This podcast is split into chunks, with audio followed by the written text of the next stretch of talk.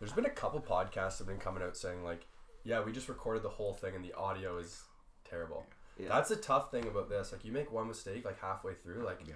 Remember when we were doing our conversation, it just stopped.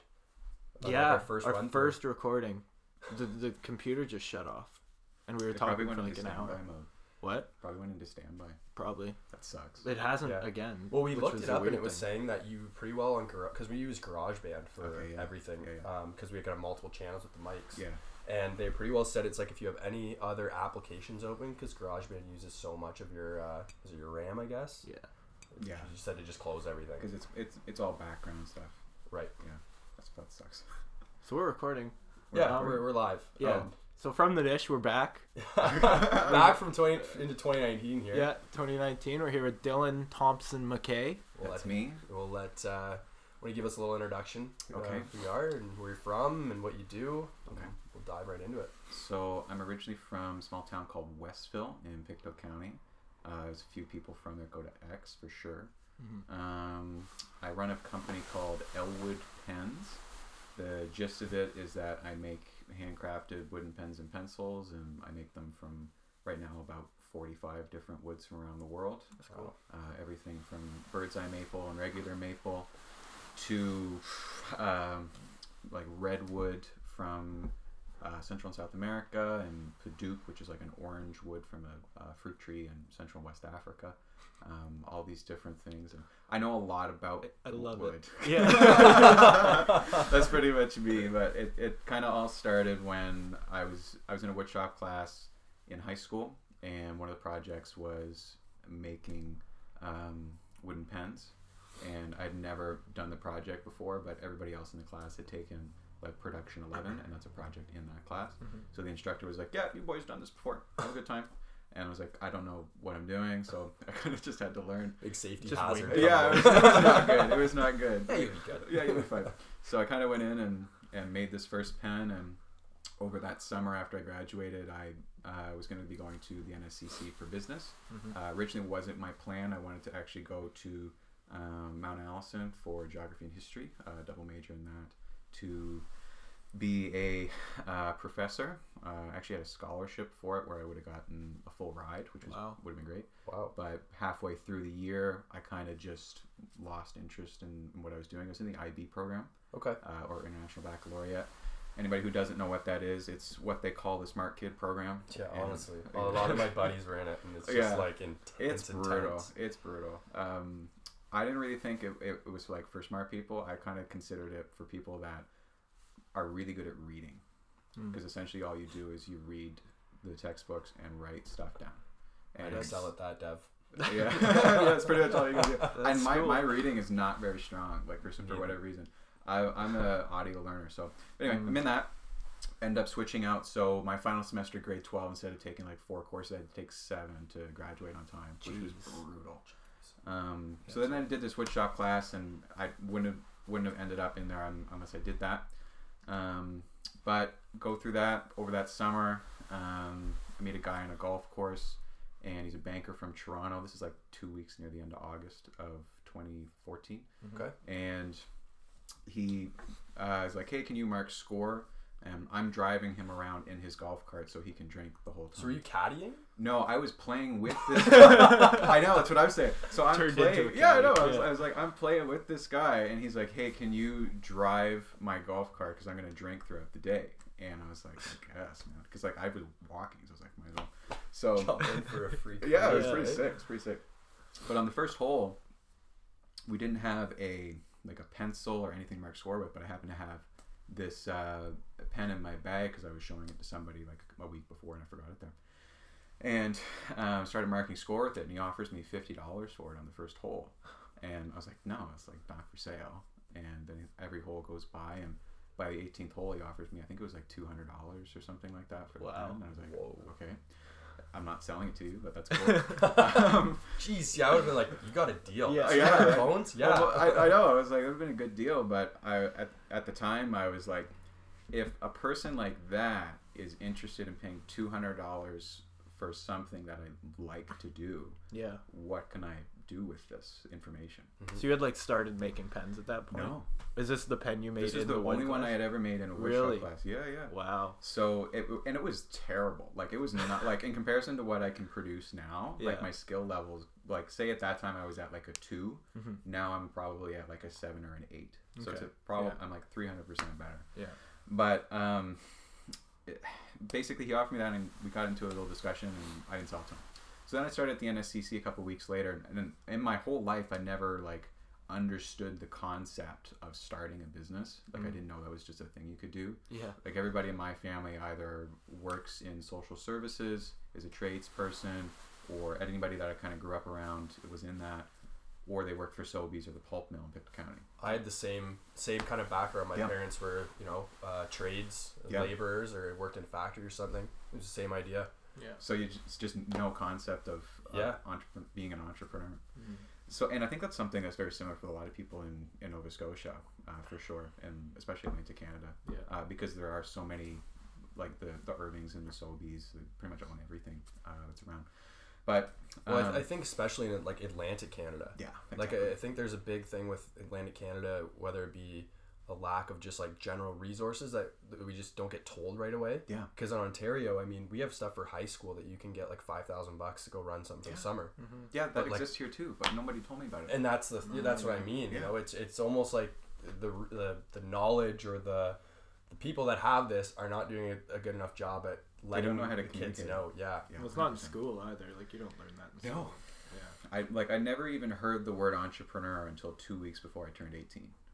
Wow. So Tay and I ran a workshop through that NCSS. It's like the innovations workshop for high school students. Yeah. And we ran how to start a business with the business canvas for the high school kids. That's so cool. And I couldn't believe how many kids had never heard of some basic, terms. Yeah. Like your revenue. They thought revenue was the same as profit. Yeah. So different. Yeah, exactly. And these are like some things that like I feel like you should know before graduating high school. Like some kind of basic. I would say so too.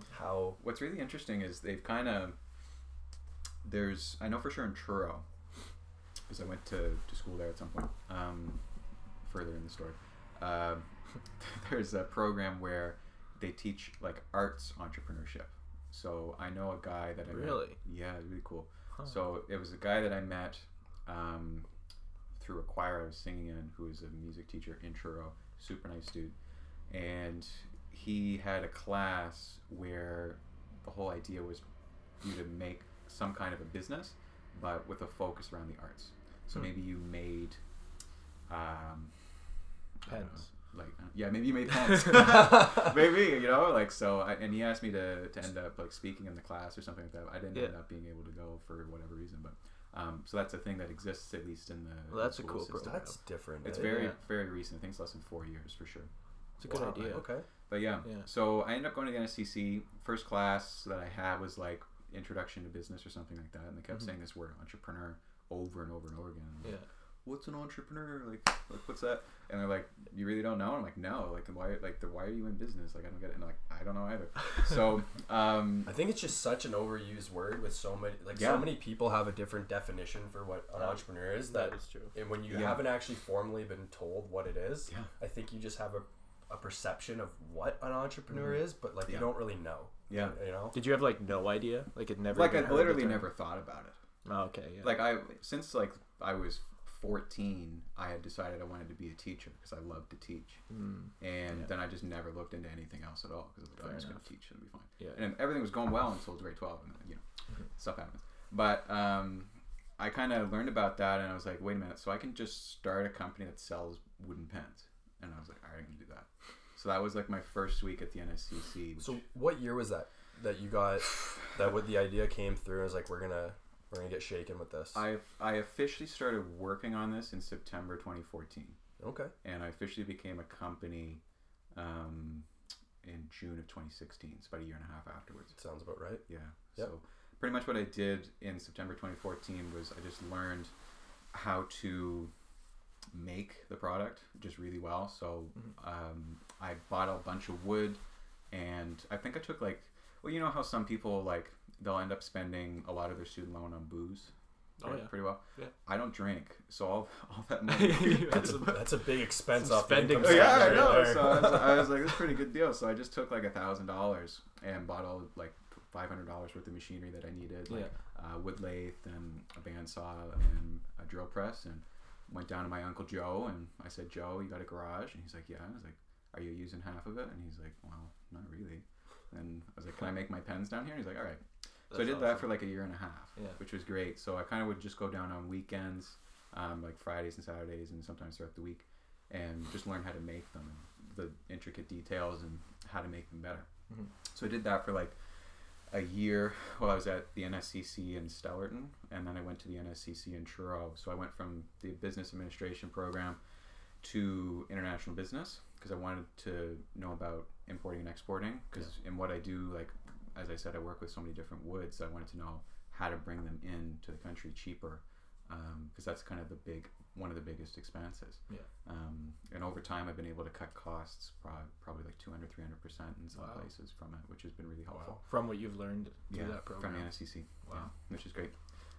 So then I started there and got involved with like student leadership and stuff like that with the student association, and did stuff with that, and kind of worked on the business as well on weekends when I drive back to New Glasgow. So I do that like every 2 weeks. Kind of got into doing it, and at this point I still hadn't decided on like a name or anything. And the first business plan that I made in September 2014, the business was called Pictou County Pens. And just because, like, might as well. And makes sense. Yeah, it makes sense. Couldn't think of anything at the time. I literally, I was like, well, there's no good name for this. I don't know what to call it. And I decided not to do that because the acronym's PCP. Somebody pointed that out to me after I presented the project to the class. I was like, oh, that's a good point. I probably can't use that. So then I started working under, like, the name of what I was calling it was Goodwood, just as a joke. And it was really funny because I would talk to people and like, oh, I make these and blah, blah, blah, and that kind of thing. So kind of got into working on different things while I was there. And then I applied to work at Sobeys head office for that summer. And this was in, I don't know, April. And then they were like, yeah, but no job for you. Good luck. I'm like, all right, thanks. So then I was like, all right, so I'm going to start working on my business this summer. And I applied for, there's like a $5,000 loan you can get from CBDC, I think it's called. It's like a no interest loan, and really, really good program. They have a lot of features, a lot of really good programs for people looking to get into business. Through the province? But you have to be in a rural community. They have one here in Antigonish on St. Mary's Street, right beside the Innovation Center. The St. FX Innovation Center there. Oh, that's cool. They have another one too, like if you're looking to buy a business and you work currently full time, they'll pay up to like, I could be a little bit off on the timeline, but it's like 40 weeks of the rent of the first year of your pay. Wow, like that's crazy. They'll pay you for the first 40 weeks to get very cool. If you want to buy into a business. That's crazy. So reached out to those guys and I was like, this is something I want to do, and they're like, sure. So I get it all approved, and as soon as the day I register my company, which was like June 6th of 2016, the same day I got a call from Sobeys. And they're like, hey, bud, we got a job open up. You want to come work for the summer? And I'm like, you just crazy told me about that. Like, what are you doing? So I was like, all right, sure. So then I did both the whole summer. So I'd work 40 hours a week at Sobeys and then 40 to 60 hours a week on my own thing. So I'd get up at like 7 in the morning and go to sleep at probably 11 p.m. And I would work from 6 p.m. until 10 p.m. Monday through Friday, just making stuff in the barn in my mom's backyard, which is where I ran it for like 2 years. And then on weekends I go down to the Pictou market, which is like a craft market. I do that on weekends from like 10 in the morning until 5, which was brutal. That summer was brutal. No kidding. But I mean, that's all part of the process. And it was really, really good because I got really good at one, just handling random guys come up to me and tell me that my products suck, which is great. It's the best part of it, isn't it? Yeah, it's my favorite part because they always say the same thing, and then you always have a really good response after a while. Oh, it's so funny. Anyway, I won't get into them. But I kind of did that, and I think that summer I sold like 75 pens, something like that. Wow. Most of them were like $40 items, which is pretty good, all things considered. And then I kind of went back to the NSCC, and I had one more semester with the International Business Program. So this is September 2016, and did that. Really enjoyed that, finished that off, and through that program you have to do an internship, kind of like a co-op, but for 3 or 4 months instead of like a 2 week or whatever, however long. Kind of in university, it's different where you have to actually do a whole semester, kind of like that. So my internship was planning and running summer schools in the Netherlands. Some good stories from that. I do, yeah. So it's probably what I'll do is I'll kind of give the timeline of everything to now, and then we'll go back to that, because some of them are pretty brutal. Pretty much what I did the whole time I was there was I couldn't work on my business. I couldn't like make anything, so that was driving me nuts the whole time I was there. So while I was there, I set up a Kickstarter to kind of expand my product line, because at the time I was making like 2 or 3 different pens, and I wanted to offer like a lot more. So like right now I think I offer like 15 different models, something like that. Okay. So everything from like, I make like a carpenter's pencil to a sketch pencil for artists, like a regular ballpoint pen, kind of like a cross pen, like that twists, something like similar to that. So are you the only one in your company that makes everything right now? I'm the only person that works for me right now. Yeah, over the summer I had 5 people. And do any of them help with the manufacturing of stuff? Over the summer I had 2 people helping me do basically half of the production. Okay. So the whole gist of making a pen is you got to cut the wood, you got to drill a hole, you got to glue a tube in the hole. After you do that, you let it set, then you square both ends so that they're perfectly flush with the tube. Mm-hmm. Then after you do that, you put it onto the wood lathe, and then you turn it and make it round. So everything to the wood lathe, I was having other people help me do, because the actual skill-based piece is the turning process, or using the wood lathe, because it's basically you're shoving a sharp piece of steel into a piece of wood spinning at 4,500 RPM. So if you're not good at that, it can explode in your face. And at one time, that actually did happen to me, and I got like a splinter in my face. It was a bad time. That's a different story as well. Anyway, I'll kind of briefly get into that one, I guess. Basically, I got a splinter in my eye, and then I had to drive in a snowstorm with a car that had snow tires, because it was started November. This was in 2014. And my car was misaligned. It was a 1994 Saturn. Oh, God. It was brutal. Good I got Lord. It for like $1,000. And I get to the hospital. Like, I have my hand over my eye. I haven't like looked at it. I had to pull it out myself before I could drive. It was terrible. Oh, my God. I know, man. It wasn't like super long. It was like less than half an inch, but it was still really painful. No, believe it. Yeah. Anyway, I get there, and the lady at the front desk just looks at my eye, and she's like, "Oh, you're fine." You're kidding. Yeah, I swear to God. And then sent me home. Rub some dirt on it, you're fine. I know. You went home. Yeah. Because at the time it was like super, because like I think there had just been a huge car accident because of the snowstorm. Mm. So they were like, yeah, you would have to wait here for like 4 hours, because this was at like 10 p.m. Yeah. And I was like, I might as well just go home and come back in the morning. And the morning was fine, so I was like, whatever. But what's funny about that story is it was made of a wood called wengi, or wenge, which is a wood from Africa. Yeah. And if you get that, like, the sawdust from it on your hands, it's actually supposed to give you a rash. And it didn't do anything to me at all. So I guess I'm... Oh, thank God. Yeah, like, most people are allergic to it, and I happen not to be. So I was very fortunate. Very fortunate. Yeah. So anyway, that happened. But back in Europe, I'm there, and... planning a summer school. I planned one called Doing Business in Europe. So pretty much all I had to do was guide students that were going to show up from all around the world. I think at one time I had 65 students, and we lived on a hotel boat, which was really, we'll get into that later. But it was essentially like their dad for, I don't know, 3 and a half weeks. Just you? Well, me and this other person who was the other intern, and then my boss, like, he's pretty much just like, yeah, Dylan, you got it. And I'm like, all right, no. But some of them were like 45, so it wasn't as bad. So they kind of helped me out, which was good. There's 2 guys from Uganda that were both professors, and they were both in their 50s, and like, nice. So it was a very diverse group of people. Yeah. But I was essentially their father for like a month, which was interesting. And at that time, I was 20, something like that. So like some of them were older than me, but like One, because of my voice, and two, because of my appearance. Some people think I'm like 26. And your demeanor. Yeah, and the way that I carry myself is like a person in his 40s. And it's really weird. It's sometimes like I have some other stories about that. So how old are you for the cast? I'm 22. Okay. Yeah, I'm 22.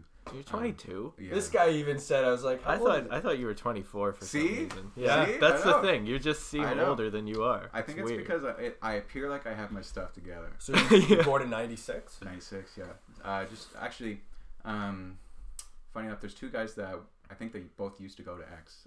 One's Devin McDonald. Not familiar. And a guy named, I'm sure somebody listening might know him. Yeah, yeah. And Brandon Livingston, or Bull. Okay. Grew up with both of them. Both from hockey. And they're both born the day before and after me. Which is funny. That's weird. Three amigos. I know, it was really weird. It was funny. But anyway. So I'm in Europe doing all that stuff, and then I eventually come home, and my Kickstarter, I was only trying to raise like $2,500, something like that, just kind of expand things and try some different stuff. Got that all together, which is good.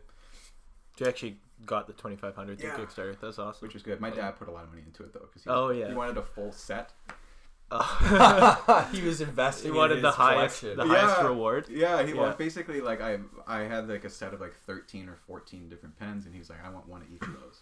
I'm like, all right, man. So dropped like $1,000 on it. Oh, that's cool. Wow, nice. Yeah, and I was like, all right. So you organically raised about $1,500 then. Yeah. So how was your experience with Kickstarter? I've heard people having like a really good success with it, and I've heard some people that get it started and get no. It depends on the product, and it depends on the person trying to raise the money. So did you have like a nice like fancy looking like campaign ad running through Kickstarter? Like in detailed content for it, or I can kind of give you the full rundown of that before we move on. Sure. Basically what I did was 2 weeks or a week before I went to Europe, I kind of realized that I wanted to do that. Mm-hmm. So in a week, I made 10 pens I had never made before, which is a whole thing in and of itself, because every single one is completely different in how it's made. Yeah. Because think about it like, what's a good example? Say you're making say you're shoveling a driveway. If you're shoveling a gravel driveway, you want to make sure you don't get the rocks come up and get into the stuff, because after the summer's over, they'll be in the grass or whatever. Right. So that little intricate detail of knowing that, I had to know all that stuff for everything that I was making. Yeah. Like to kind of give a fair comparison. Yep. And I didn't know any of them at all because I never made them before. So I kind of just was like, all right, let's hope for the best, and I made all of them. So then I hit up my oldest brother. And I was like, hey, I'm going to be going to Europe in a week. And he's like, yeah, I know. And can you come over and help me take some mildly professional looking pictures? Because I didn't have any like professional pictures. Usually what I do is I take like my cell phone and put them on a table and just take a photo. Okay. So he comes over, and I kind of set up like a really white light LED kind of bulb in the ceiling fan. And then I kind of just said that I wanted to just take photos.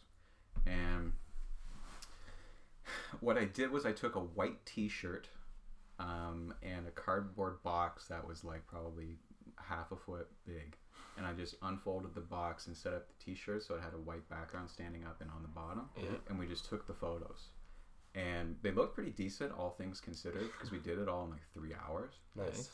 Actually, no, this was in January, because I was in something called the Global Student Entrepreneur Awards. Yeah, I get emails about those. Yeah, it's really good. So that's a funny story too. So the day before the competition, like a week before the competition, they were like, "Yeah, you're not in the competition." I was like, "Okay, great, sounds fine." And great. Yeah, like nothing bothers me anymore at this point. Yeah. And a day before, they call me and they're like, "Hey, some guy dropped out. He doesn't want to. Like, he can't make it tomorrow. Do you want to come and participate?" I'm like, I mean, I guess. I literally didn't have a PowerPoint presentation. Didn't have anything at all. Yeah. So I called up my brother and we did all these photos because I was making them for Europe. So I finished up 6 of them in 3 hours, which each one usually takes me an hour now to do.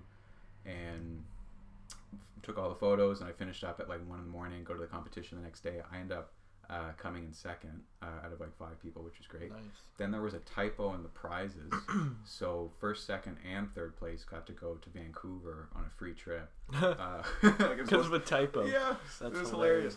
So then I go. The boys would be kicking themselves. I know. I was like, oh my god. And the guy that dropped out, he was running like the weed dispensary in Halifax, like the one, I think it's on in Spring Garden. Okay. I'm pretty sure it's the same guy. I'm not 100%.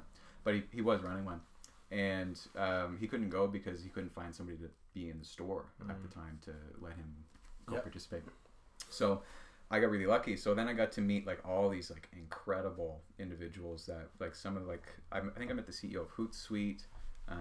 If you're familiar with that, I got to meet some really like multi-millionaire companies and things like that. It was really cool. Yeah. So I got to meet and plus all the other students that were from all the other regions. Like there was the person that won. Her and her sister and her friend were making a company.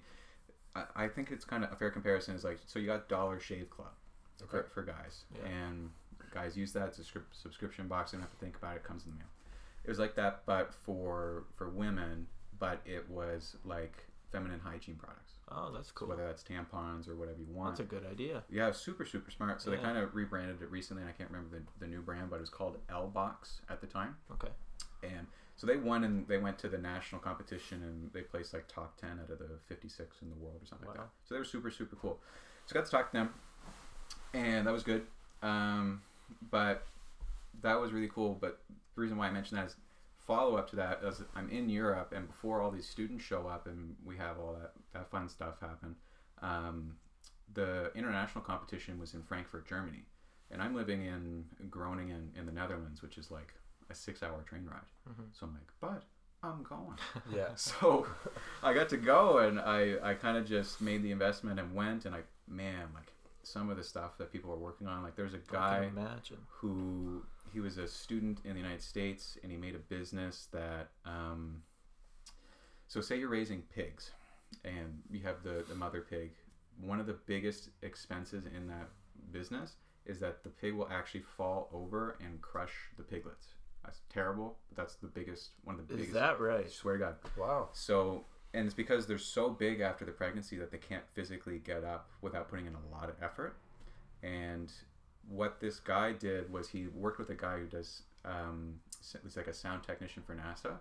And they developed a kind of like a, you know when you see a dog and it's wearing like a sweater? Yeah. Kind of like something like that, but it's like a strap-on type of thing. Okay. And if the pig falls over and it can hear like the piglet squealing, it just makes the pig stand up. It's like a light vibration and be like, oh, this is annoying, I should probably stand up. And it works 100% of the time. Wow. So he did it in his local... hell? I know. So like there's guys like that and girls that are doing crazy stuff like that at this competition.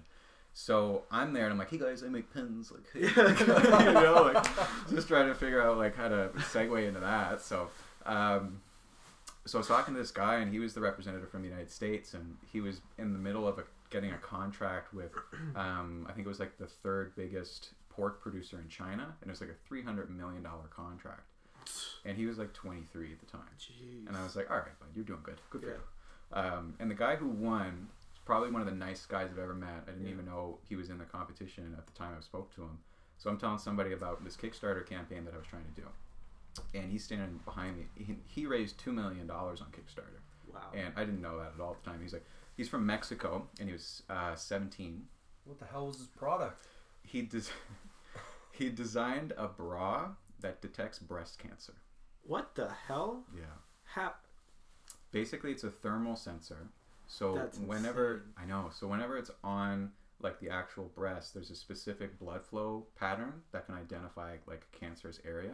No way. So he figured that out because his mom had breast cancer 2 or 3 times. So he was super passionate about the topic. Yeah.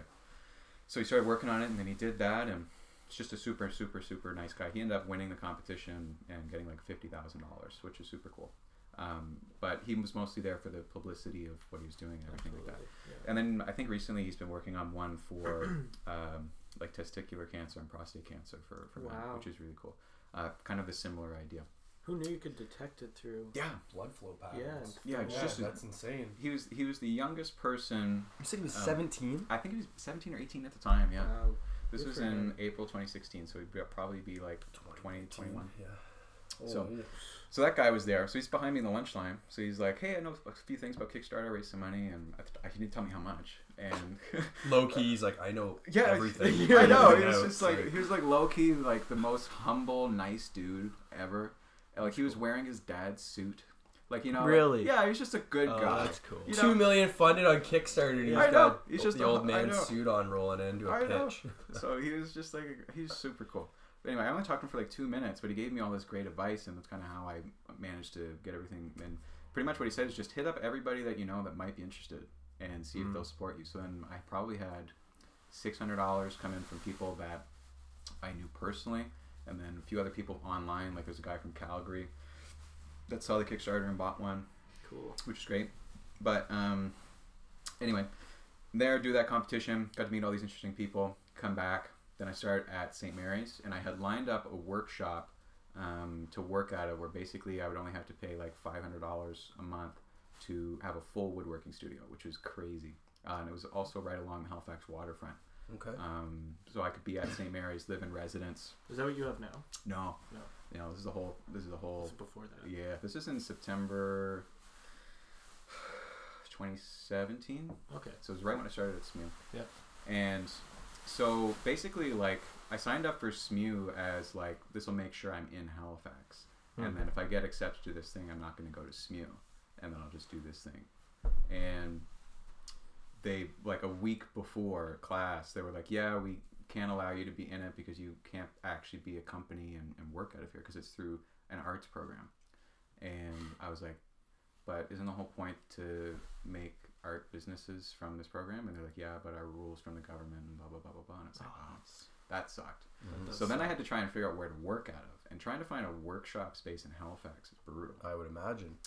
Especially because of the sound and all these other problems. So so that sucks. So then I was at SMU, and then what I had to do every weekend was take a maritime bus because I had sold my car to pay for my plane ticket to Europe a few months before. That's dedication. Yeah, that's dedication right there. It was terrible. It was a 2004 Chevrolet Impala, and it was a beautiful machine. I miss it a lot. But anyway.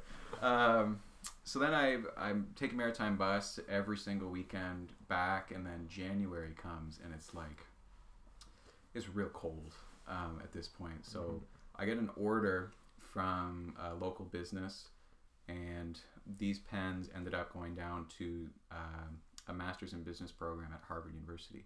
That's cool. It was really cool. So it was like 25. It was probably the biggest financial order I've had in a while at this point anyway. So I'm like, this is crazy, blah, blah, blah, do this order. But it's like minus 20, minus 25 outside the whole time I'm doing this order. And I had to make 25 pens in like 3 days. And you're in a shed. And I'm in a shed. So like, how does that connection happen? Like how does Harvard find you at Halifax? So it wasn't Harvard. So basically there's a guy who ordered them, and he goes down. He owns a local business in Pictou County. I won't drop his name just in case. But he did a master's in business program where he was like one of the instructors. So it's like an intensive thing for people that own a company that's worth at least $1 million, and then they go in and they do a full MBA in a week. Oh my god, which is insane for one. Wow. But he was like, I want to give them something nice as like a present. So he ordered this pen, and also at the time I'd only ever made one of this pen. So then I had to pump out 25 or 26 of them in like 2 days. By the end of it, you'd know what you're doing. Yeah. That's what I'm real good at making that one out. Yeah. So that was fun. Did that order. That was really great. One of the pens that didn't end up going down there went to a Burmese princess. Really? Yeah, which is, he told me like 6 months afterwards. I saw him at an airport. That's crazy. And actually, when I was coming back from Europe, I saw him. And in the airport, which is hilarious. That's weird. And he told me that, which is cool. But anyway, he did that. Did that order. It was good. So a few other things in between. So let's jump to, let's say, January of 2018. So this is right after I do this order and everything like that.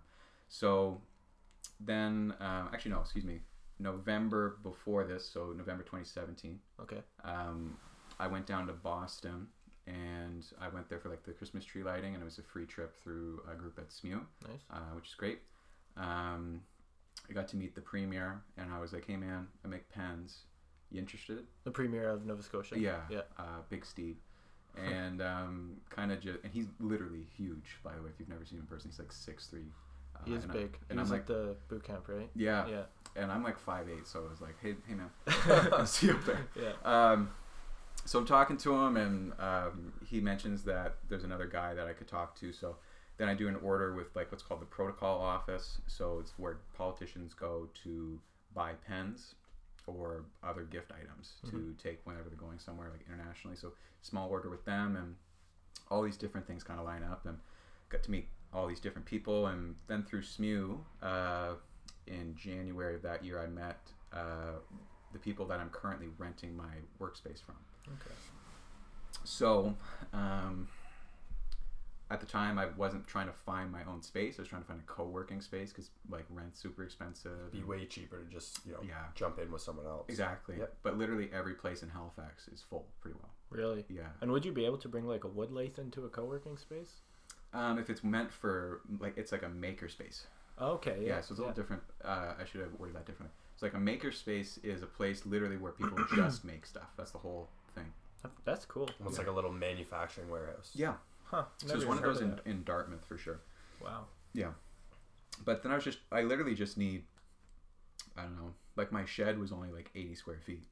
So I really didn't need a lot of space to work. It was like super cramped, but like, and there's the job. Yeah. And there was no heat. So it was terrible. But, and there was also no lights. So I had to run like a 60-foot extension cord from the front of my mom's house out to the barn. And awesome. I had to take like, a flashlight that could be plugged in, and I had to take a vise and connect the two of them onto a beam it's literally a baby burn, to give you an idea, and put that above my lathe. So there's only light above my lathe. There's no lights on my saw, like nothing. So yeah. Oh, worker safety hazards going on. It was pretty terrible. The only reason I'm talking about it now is because I'm not there anymore. Yeah. So that was brutal. So I did that for 2 years. Jeez. So that was did not have to do that anymore. It was good. Yeah. So then in April, I saw like this space open up on Argyle Street. So currently right now I have like a retail location and a full woodworking studio above the bitter end on Argyle Street. The Pint is right across the street. Okay. And it's right down the street from the Nova Center, and it's a beautiful, beautiful space. It's got like brick walls. And nice.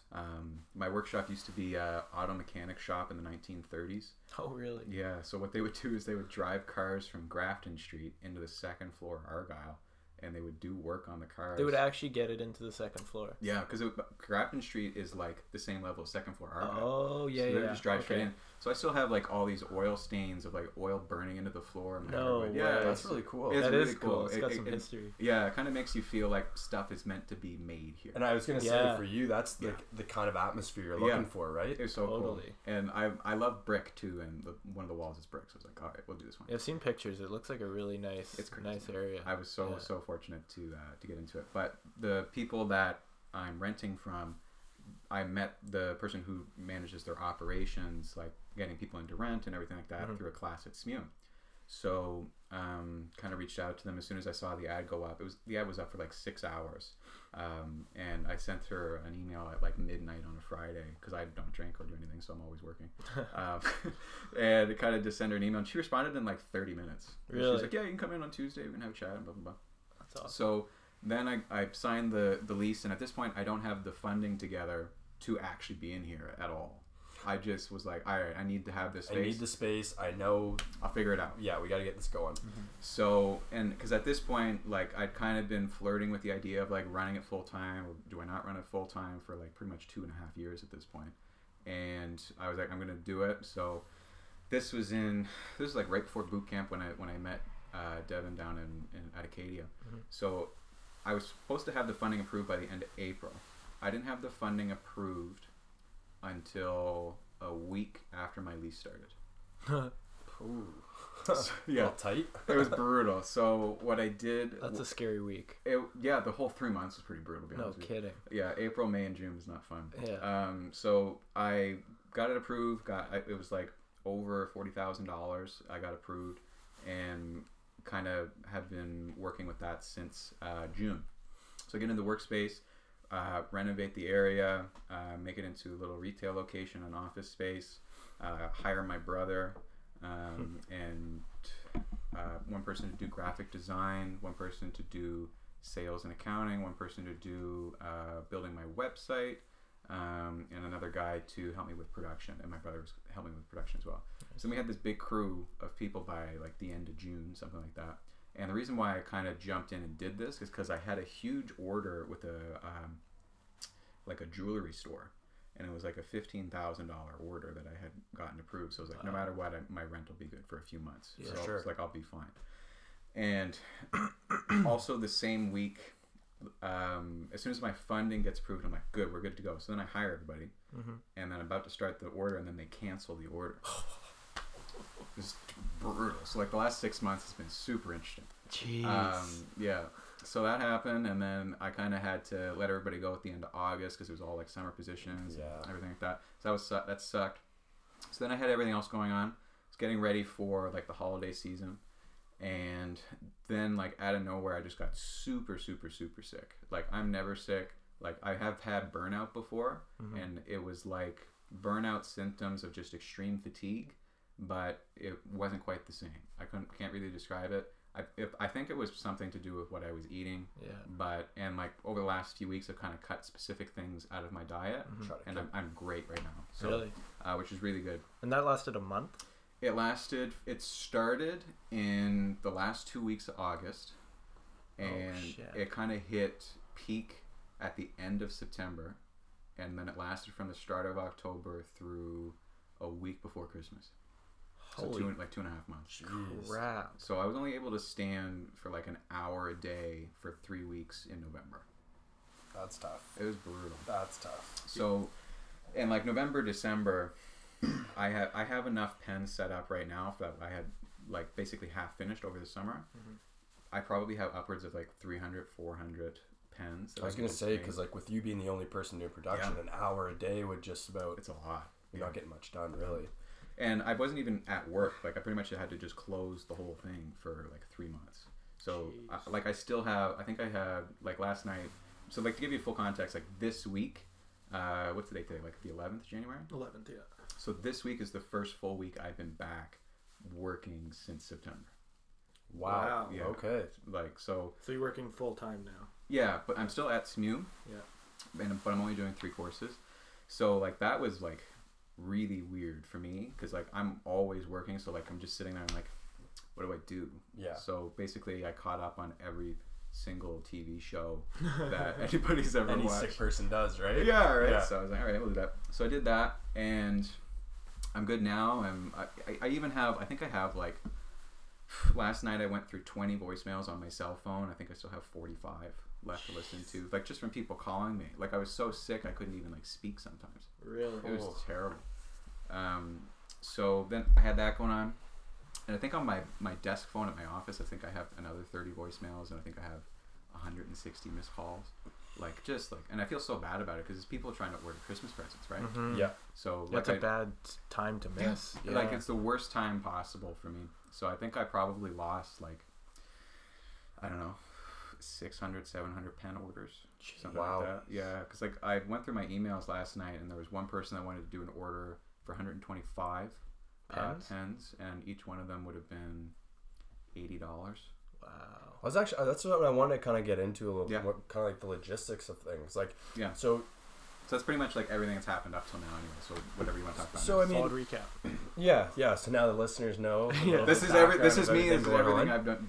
Pretty much been doing. So right now you have a storefront in Halifax that you also make everything out of. Correct. So you hold all your inventory in there. Yep. How much inventory at a time would you guys, or I guess like in shop, how many caught like goods finished ready for sale? Right now I probably have 23, something like that, 23 pens. Ready to be moved out of the shop. Yeah. Mm-hmm. And then in like your work in progress accounts, how much would you have sitting in inventory in there? I'm going to guess at least 200. Okay. So you kind of keep like some on deck ready to just last finishing touches. Pretty much everything that's on deck right now is stuff that I had hoped to have finished by the end of October for November, December. Right. But because of everything, blah, blah, blah. But generally speaking, what I try to do is say I'm making a bunch of the exact same pen. So say like one of my most popular pens is like a slim line. So everybody else can't see, but it kind of looks like that. That's okay. That's a pencil, and you can see all the stuff on my Instagram. Yeah, you can see all the stuff on my Instagram at Elwood Pens. It's insane that you make these. This is really nice pen. Thank you. They are nice. So pretty much what I do is I buy all the metal pieces separate. Okay. And I do all the woodworking. So that one's made of bocote, which comes from Central America, Mexico, and it's one of my favorite woods to work with, because essentially when you're working with wood. Say you're working with like a maple. Maple is one of the easiest woods to work with strictly because it's so consistent in its density. So say you're cutting it, it's very rare to have a problem where it just jumps through the saw. Mm. So you're less likely to hurt yourself. Like, so you've probably heard about people like cutting their hands on saws and things like that. So I work with a lot of bird's eye maple that's grown locally in Nova Scotia, and that's one of my biggest sellers, just because of like the tourist area and people like stuff that's made here and if it's from here too. Yeah. Oh yeah, absolutely. And like even like just today, I think I dropped off like 8 pens to Saint Evex at the gift shop there, and they're gonna be. I think they had 2 in before Christmas, and I think both of them already sold, nice. Which is good. So you're gonna get them engraved with like Saint Francis Xavier University, and that's cool. So like kind of like what's your price range on some of these pens? Because I mean, it must not be cheap for you to make, right? Like I mean. It's so like a range, like you were saying, you could have sold a handful of them for like $80. Like that's a wholesale cost, or is that like that one was a corporate order? So okay, so a little bit. So it's a little different. So discounted on volume. Yeah. So wholesale, at what I usually do is try to sell them at 60% of retail. Okay. Yeah. And that's generally about where you're sitting anyway on a wholesale order. 60%. Yeah. So I try to be as open with my numbers and stuff like that as well, because. A lot of people don't understand the value, I guess, of what I'm selling sometimes. Because, like, some people are like, oh, it's just a pen bud. And I'm like, yeah, I know, but, like, it's made of wood bud. It's handcrafted. Yeah, it's a bit different.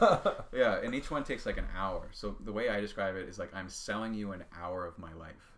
Yeah, every pen, you'd say, roughly costs about an hour? Yeah. And, like, how, if you're okay with it, how much would it cost? What are your costs of goods on a... let's just say a ballpark on an average. Okay, so we'll use the slimline pen as the example because it's probably my most popular. Okay, just because of the size, because it's only like it's probably the same size as like a Bic pen, kind of. Yes. Okay. I guess that makes sense.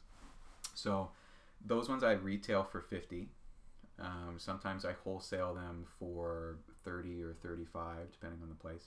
And the actual cost of material, like the actual pieces when I first started were about $20 or $25 for the material, just because of I wasn't able to source them directly from who manufactured them. Yeah, and I'm sure that your volumes weren't as big as they are now. So now I've gotten it down to cost of materials like $5. Holy, you've really shaved down some pricing on that. It's been pretty much all I've been focusing my time on before I moved into this space. And so for people that are in a similar field with like creating their own product and selling, do you, when you're thinking of like your cost of goods sold, like that the $5 on material, do you value your time in that, in the price? I do, but it's a bit different for me too. So when you're looking at a pen on a form of like, this is the cost of goods sold, it cost me $5 in materials and then whatever time. Do you, so like, is there a general number that you would say is something that you kind of like, it's hard to explain. So thumb that in. It's almost impossible for me to have a consistent cost of goods for every pen because every piece of wood is different. Mm-hmm. The cost of each wood is different. But what I generally say is the average cost of goods for a slimline pen is about $15. So I guess the question, including time. So okay, here's let me maybe rephrase the question. Okay. So in the food space, yes, they say labor should be 30% of your cost of the food that you're making. Gotcha. So with a pen, I understand like you're gonna have variable costs, things are gonna change depending on the wood and materials that you're using. Is there a number for people maybe listening that you'd say like when you're putting a value on your labor that you're going to put into the product? Yeah. Is there kind of a rule of thumb that you use or? Yeah.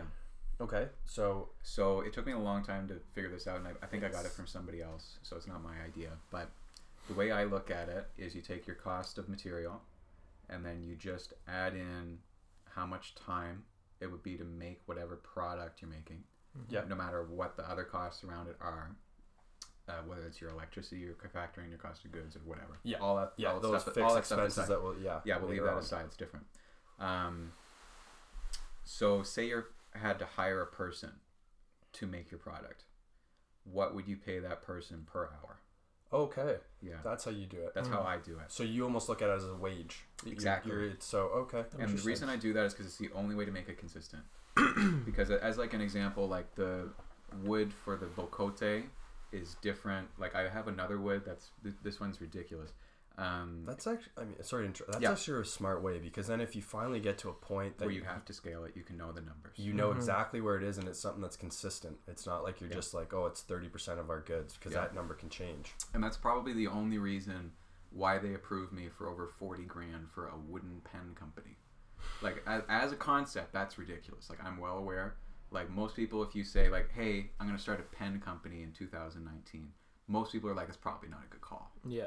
But do you do any e-commerce sales? Yeah. I have a website through, I built it through Shopify. I had a guy that built it for me. That's the way to do it. It's the best. Yeah. I have it down right now because I was getting orders while I was sick, and I'd have to refund them because I wasn't making anything. That's a pain.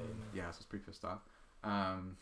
But I have it down right now, and I think it'll be back up by the end of January once I figure some stuff out. But, awesome. Yeah, Shopify is a great tool. It's so good. It's so good. And like the financial, resources it gives you with all your analysis and everything, it's awesome. We use it for both of my businesses now. We even use it on the POS side in the store. Oh, yeah, now. I do that too for stock. Yeah. It's so good because basically anybody who doesn't know, you can, like through Shopify, you can set it up so you can get an order even if you don't have stock, which is what I do. Because what I usually like to do is order by order basis, because it's sometimes people want an order that's, say, like my slim pen that I mentioned, sometimes people want them slightly thicker. Okay. Because they have bigger hands or something like that. Like I have very small hands, which is why I make pens, because it's very intricate work. Mm-hmm. But some people, like I met one guy who was like 6'8", and he had like a size 15 boot. Jeez. I know, and I met him when I worked at Mark's Work Warehouse. Hands like feet, eh? Yeah, like literally.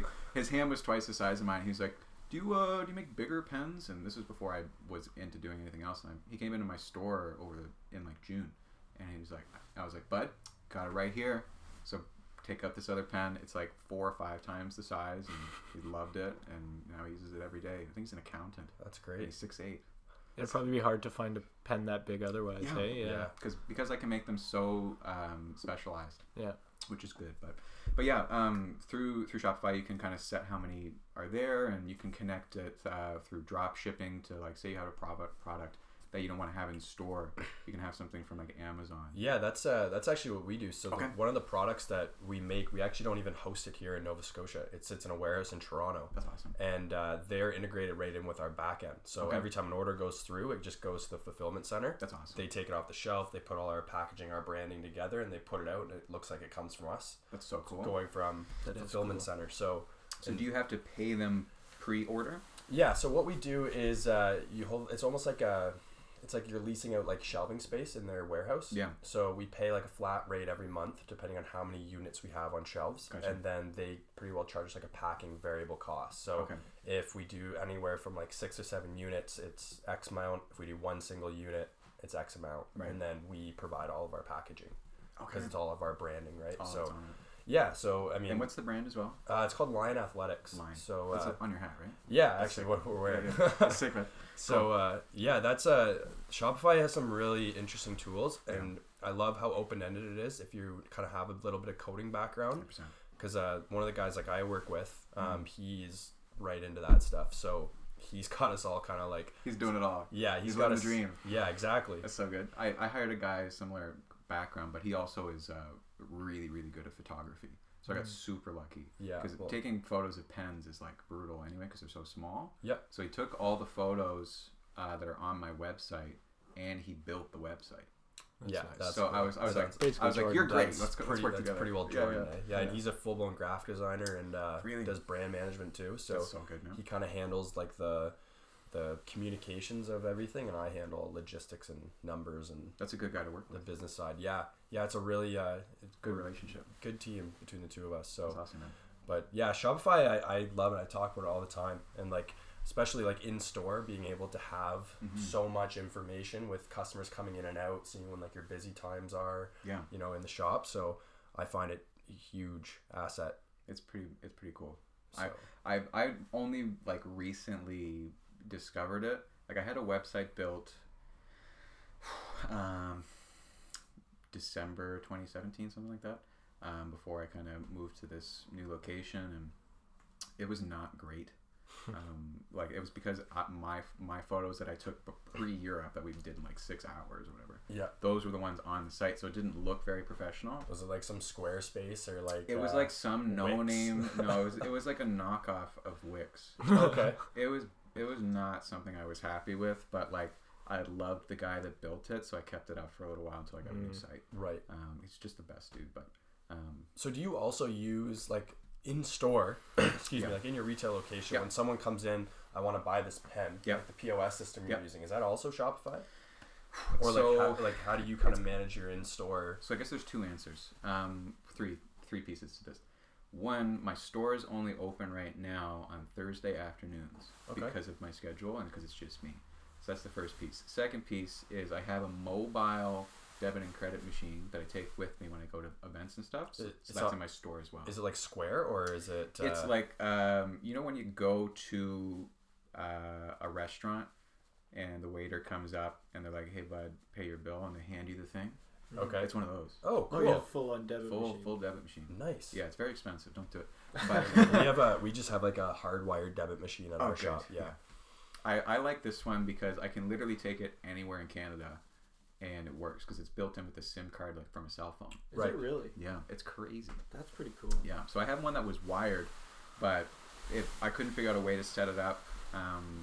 Because my retail space was a massage studio before I went in, so I basically just ripped out one wall. All the walls, yeah. I ripped out one wall and I kept one area closed off, so I have like an office, which is great. And then I had most of the people that were doing office work in there over the summer. And then on the other side is the retail counter. And I had two other desks where me and my brother were working over the summer. Okay. So it was good. But through Shopify, there's a POS app, like point of sale app. That's what we use, yeah. That's the way, the best way, I think, to manage any kind of company right now. From what I've seen, I probably researched 45-50 hours into it, and there's nothing even comparable. And the price you're paying for what you're getting is insane.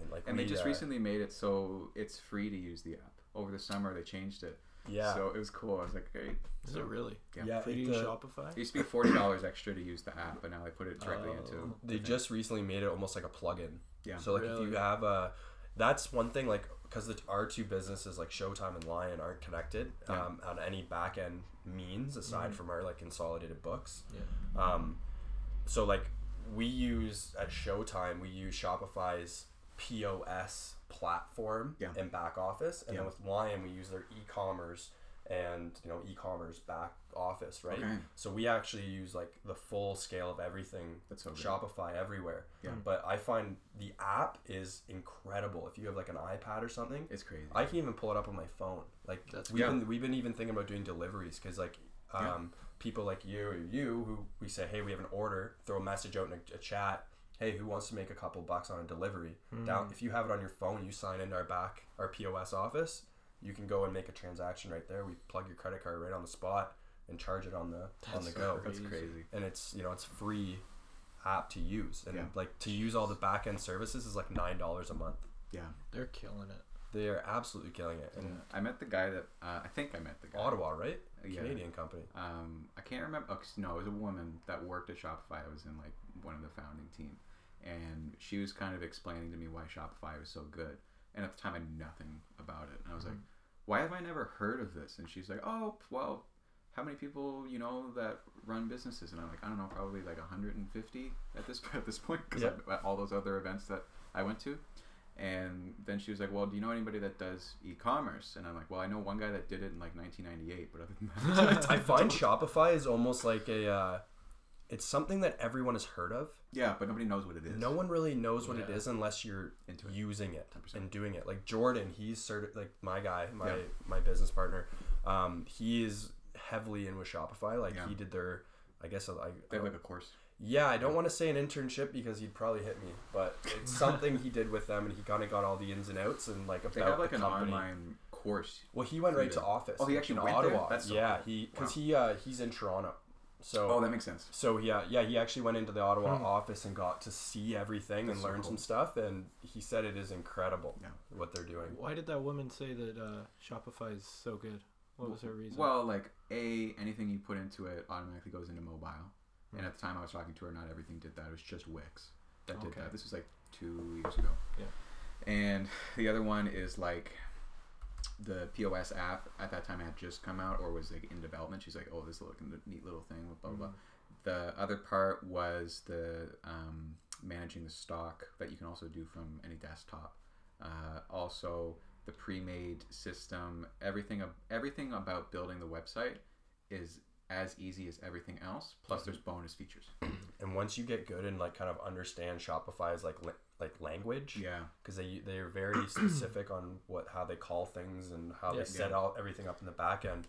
But like I can run the whole store, all of Showtime's store, right from my phone. It's insane. Like I can sit in class, I can change stock, I can change prices, I can put on promos, I can see when people are coming in the door, when they're coming out of the door.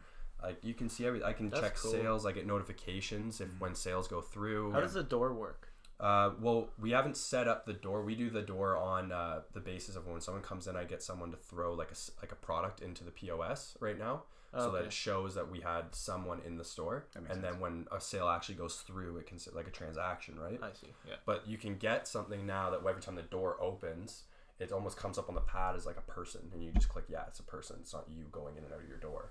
It's almost like a tracker. Yeah, that's crazy. Really cool. Yeah, they have tons of stuff like that. I love it. The only time I've ever really I've talked to a lot of people over like I guess the last 12 months about building websites, but at the time I didn't have one when I first started because I was mostly just doing local. But I talked to one guy when I was in Frankfurt. So 1998, he started an e-commerce cell phone business. Okay. In 1998. Selling cell phones? Online. Really? And then he built it. I think I don't remember how much he sold it for, but I think it was like Vodafone. He's like, which is like the company Vodafone. Yeah, it's like one of the large. It's basically he started it. No, he sold his e-commerce. Which then turned into Vodafone's on e-commerce. Wow, so that's he sold crazy. That. It might have not like I'm not 100% on the like Vodafone, but it's like one of the biggest cell phone retailers or cell phone service providers in the UK. And I think he sold it for like $100 million. That's insane. And he was investing in the company from Canada that won. So I was asking him for a lot of advice, of course. And he was a really nice dude. But stuff like that. I find the e-commerce space, it's so interesting because it's like, how do you give an e-commerce company $100 million valuation? Like, where are you? Like, you're looking at traffic. You're looking at customer acquisition. Like, there's so many interesting parts that isn't so in your face like a brick and mortar or like a typical company that's selling a product. It's just so scalable. Yeah, that's the thing. Like, how do you... Like, there's no way for us to really know how much any app is worth anymore. No. Like, I think it's like Instagram, when that was first sold to Facebook, I think it was like 250 billion or 250 million, one of the two. It's something like that, I thought it was in the billions. I think it was in the billions as well. And now it's worth almost like... 500 billion I believe or that. More. Yeah, I believe that. Like, it's insane. And I recently looked into like what of companies that are in Canada, like what ones are the largest, and Walmart Canada has the highest valuation to give like, which makes sense. Yeah, their balance sheet would speak for itself. Yeah, you know? Which to me means like all of the big, huge like apps aren't technically like in Canada, if that makes sense. Like, they're not started.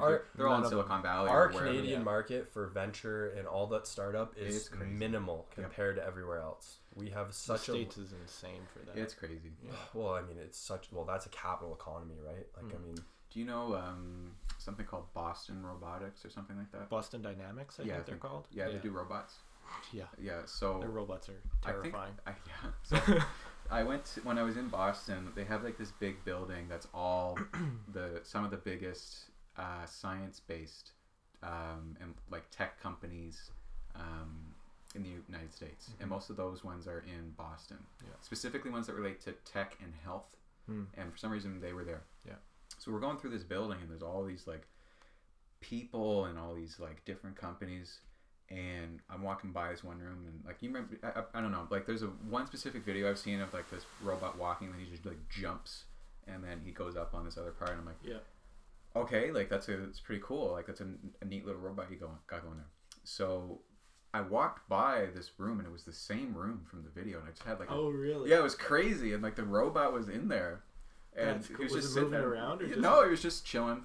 Just sitting there? Yeah, it was just, I think they were doing tests, but they were, in between, and I was, getting a tour of the building, and I was like, this is really cool. Wow. So that was really, really interesting. But, there's all these different different things that are going on in Halifax and in Canada, and I think that in 5 to 10 years, you're going to see a bigger shift where it's normal for there to be people that not necessarily do what I did, where I was just started at grassroots, trying to figure out how to sell pens, mm-hmm. but people that are just getting funding for startups. There's so many people that I meet in Halifax. I have been saying for how long that Halifax will be the next entrepreneurial boom. It's of crazy, Canada. I know, there's room to grow. It's the price of living out here is that much cheaper than anywhere else. Yeah. The government is trying to encourage it, mm-hmm. and why wouldn't you want to live in? The government's everywhere trying to encourage it. Yeah, it's every province is. This province though has said multiple times in their notes is it's we need more of the younger entrepreneurs to kind of start getting an interest for it. Yeah. At the high school level. Yeah. And mm-hmm. Which is probably why that new course I mentioned probably popped up. Probably. It's probably crazy. Yeah. I think that's something that's very different. That something recently I guess that popped up is they have the new Ocean Tech place in Halifax. I can't remember what it's called, but I know a guy that... Is it Ocean Path? No, things like Wave. So it's some name that relates to the ocean. Yeah. I don't know. It's really cool. I'm not trying to shit on it, but it's really, really cool. And there's all these companies that do stuff related to fishing or ocean tech, and I know there's one guy, him and his partners have a company that they are trying to make buoys that detect fishing patterns and just get data on stuff in the ocean. And they got approved for funding, and they work out of this place in Halifax. It just recently opened. It's near the NSCC there. Oh cool. So all kinds of cool stuff happening in Halifax. There's also Startup Halifax. They do events every now and then. There's Volta. Mm-hmm. Volta is the tech place in Halifax if you want to figure out what to do or stuff like that. Yep. Yeah, you looked into them, didn't you? Yeah. Yeah. They're pretty interesting. There's a lot of these incubators and accelerators kind of popping up all over the place. It's really cool. Yeah. There's so many, the amount of them is absurd. They're absurd. They're everywhere. And I think the worst part of it is that there's people that I meet that I can clearly tell aren't entrepreneurs. They just go in. They're they know how to write an application. I was about to say there's a difference between an entrepreneur and a startup. I have an idea.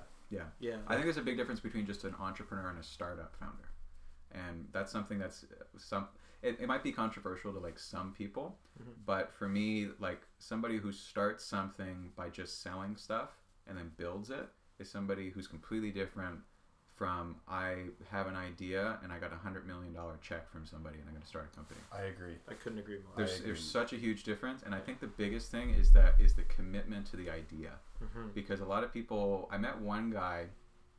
I can't remember what his business was, but he was a tech company in Halifax, and I could very, very clearly tell the only reason he was doing what he was doing was because it was cool at the time. Mm-hmm. And I'm it's the thing to do. Yeah, and I was that's good, because I mean, people wanted to talk to him and know about what he was doing, but in 3.5, 4, 5 years when the economy crashes, these checks aren't going to be around anymore. But it's kind of these people you're talking about, those people with the idea and the cash in their pocket, it's everyone's the entrepreneur is so the word and putting that label on it, mm-hmm. it's I feel just everyone considers themselves an entrepreneur if they have an idea. I don't even call myself one at this point, to be honest with you. Like, I literally own a company. By definition, I'm an entrepreneur, but I just hate the word right now. But at the end of the day, you're a business owner. Exactly. Mm-hmm. There's such a big difference. And I didn't really... And I think it is a big difference. Yeah. Like, there's a difference between being an entrepreneur and being an actual business owner. Yeah. You know? Mm-hmm. It's, even, like, with, like, franchises. Like, running a franchise. I know, it's a whole topic, right? I don't even consider that, like, being an entrepreneur because it's not your idea. Wait, people consider owning a franchise? Yeah, it is. Well, technically, the definition of an entrepreneur is somebody who owns and runs a business. Oh, that's okay. It. That's the basic framework. So I could own a McDonald's. It's transformed so much, the word. Yeah. And like, and I'm a firm believer, and again, I'm sure people are going to hate on what I'm about to say, but if you're a franchise owner, I'm sorry, but like you're following a rule book, a guideline that has already been proven to be successful. Mm-hmm. So it's tough to get a business started, and I'm sure running a franchise isn't easy, but like you have not experienced the creation of it, you know what I mean? And I think the biggest thing that I find is different is because it's not a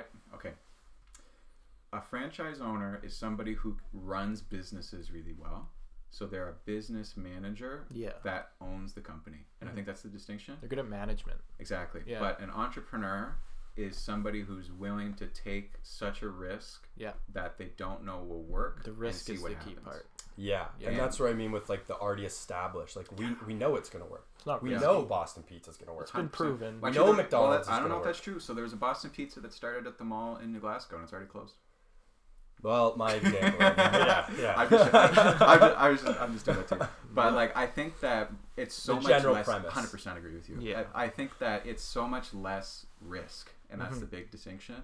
But at the same time, like, I'm pretty sure I'm the only wooden pen store in Canada.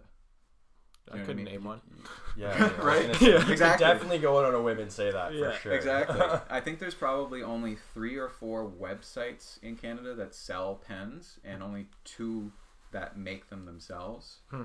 And there's a few people on Etsy, which is like a handcrafted website. They sell pens that are made in Canada. Have you ever thought about doing Etsy? Yeah, it's going to be my next project. I was going to say that would be a great avenue for you to look into. What about Pinterest? I could see Pinterest being... That would be more of a marketing platform you could use. It'd be more marketing. Sure. Can you sell off Pinterest at all? You can. You could do more like direction. You can actually link them directly to your Shopify store. Yeah. I didn't know that until like 6 months ago. With Pinterest? Yeah. Pinterest too, I'm guessing. Pinterest, the only something that we chatted about with Pinterest is like there's so much content creation that needs to go into it. Yeah. Because like it's... Pinterest is a visual experience, right? So you're spending a lot of cash on just getting... A lot of content. And that's something that we've really run into. Like, we were posting when we got started, like, 5-6 days a week on Instagram. Yeah. Like, it costs a lot of money to create and a lot of time to keep the content consistent, right? Yeah. And especially when you're not the one shooting. Yeah. So... That's another big thing. Like, people don't realize how much money you're going to spend on just kind of getting... to create something that people are willing to spend time to look at 100%. And interact with. Yeah. And that's where I think there's a big distinction of trying to get people engaged is like you need to give them something that they want to interact with and are like, oh, let's go check out what's on their page today. Yeah. Like I actually haven't posted anything on Elwood Pens. I think I checked last night, like since September the 3rd. Really? Yeah. On the website or the Instagram? On my Facebook. Okay. Yeah. And so Facebook is a big one for me because a lot of my sales are moms. Okay. Because it's a lot of gift giving. Yeah. Which is great because I love talking to moms. Because they're usually always mom guys. Yeah. I love moms. They're great. They come up to me and they're like, oh, blah blah blah. I know so and so told me blah blah blah, and I'm like, oh, I know so and so. Yeah. Blah. Like I'm always going into that conversation because I've had the same one 3,000 times. Absolutely. And I just love it, and it's always like.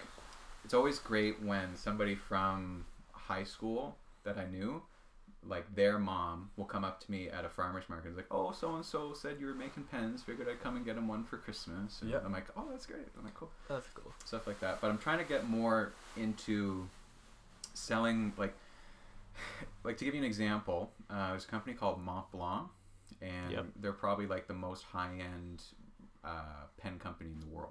So they sometimes sell pens for like $1,000 up to like $15,000. They're absurd. It's insane. Holy. Yeah. So essentially what I'm trying to do is be that for wooden pens because there isn't one right now. There's no, like, it's such a specific thing that nobody's gonna... And that's the model you want to run. So are you going to try to run with, like, a higher price point with less volume?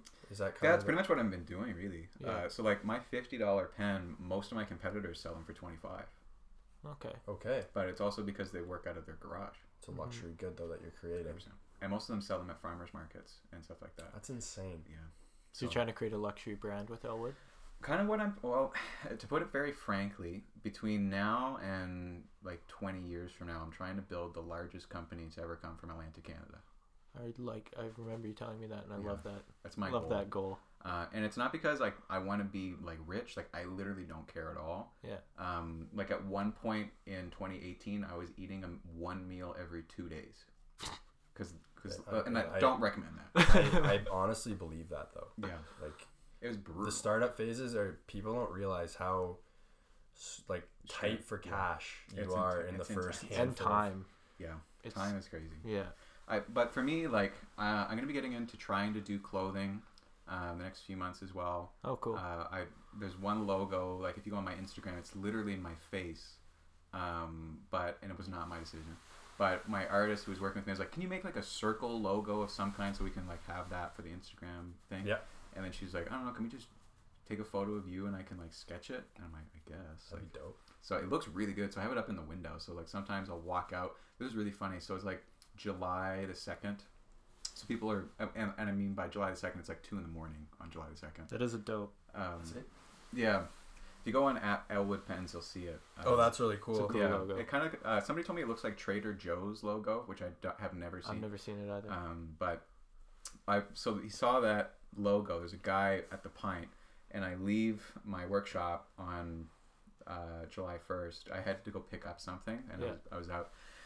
And it was two stories from the same night, actually. I walk past this group of people, and he's loaded, and he's just like, "Bud, it's Colonel Sanders." And I'm like, "What? What do you mean?" So he points up to the window and he was like, "You're Colonel Sanders," because he thought I was the KFC guy because it was like a black and white kind of logo. I was like, "That's hilarious." Yeah, it was great. So immediately after that, I'm walking down Barrington Street to meet with a group of friends. So I'm just standing on the corner, and I'm pretty much the only person sober in Halifax at this point. Cause it's welcome to Halifax. Yeah, because it's July 1st, and it's like, well, it's July 2nd at like 1 or 2 a.m. So I'm standing on this corner waiting for somebody. It's like near, like there's Deseris, which is like an art store on Barrington Street. I'm somebody listening will know. And I spoke at an event in January where I was pitching my business, and I came probably in second, I think. And if I had won, I would have got like $20,000, something like that. It would have been great. Yeah. But there's a person who has a business called Excitables. She's here at St. FX. Yeah, I met her. So she won, which is great for her. I will not get into that. Because like I was very upset that I didn't win, but I was like, all right, I didn't win. I'm upset for you. It happens. Yeah. But and she's running it now, and she's doing pretty well from what I can see on Instagram. I try to keep up as much as I can. She's in what, 16 stores now? Is she? Yeah, I thought I saw, which is so cool. Like good for her. It's really good for her. So I'm standing on this corner, and there's this guy, and he's like on the other corner, he's just like staring at me. And at this point, I'm like, I'm by myself on a corner, July 1st night in Halifax. Like probably not a good call anyway. But he's just standing on the other corner, and he's like, "Elwood?" And I'm like, "Yeah." So he comes over. He's like, "I saw you speak at 100 Seeds back in January. Oh, cool. Love what you said. Voted for you. It's very sad you didn't win." I was like, "Me too." And then we get into this little conversation, and him and like 7 guys all come up, and they're just talking to me, and they're like, "Yeah, man, like, do you happen to have like a business card on you?" And I'm like, "Why? Like, do you want like my business card so you can buy something?" And he's like, "No, we're trying to roll a joint, and we need a piece of paper, and I know you kind of have your stuff together, so I figured you might have a business card." I swear to God. Like, stuff like that happens to me all the time. That's hilarious. That's awesome. It's really funny. So then I was like, "Nah, man," like, and it was literally like the only time in like the last like 3 years I didn't have a business card on me. And so I know, funny. So I was like, "All right, man." So then he goes on his way, and he goes up to the Dome, and he has his night, and he has a good time. Yeah. So then blah blah blah, night finishes, and that's pretty much the end of that one. But like, stuff like that happens from time to time to me. It makes no sense.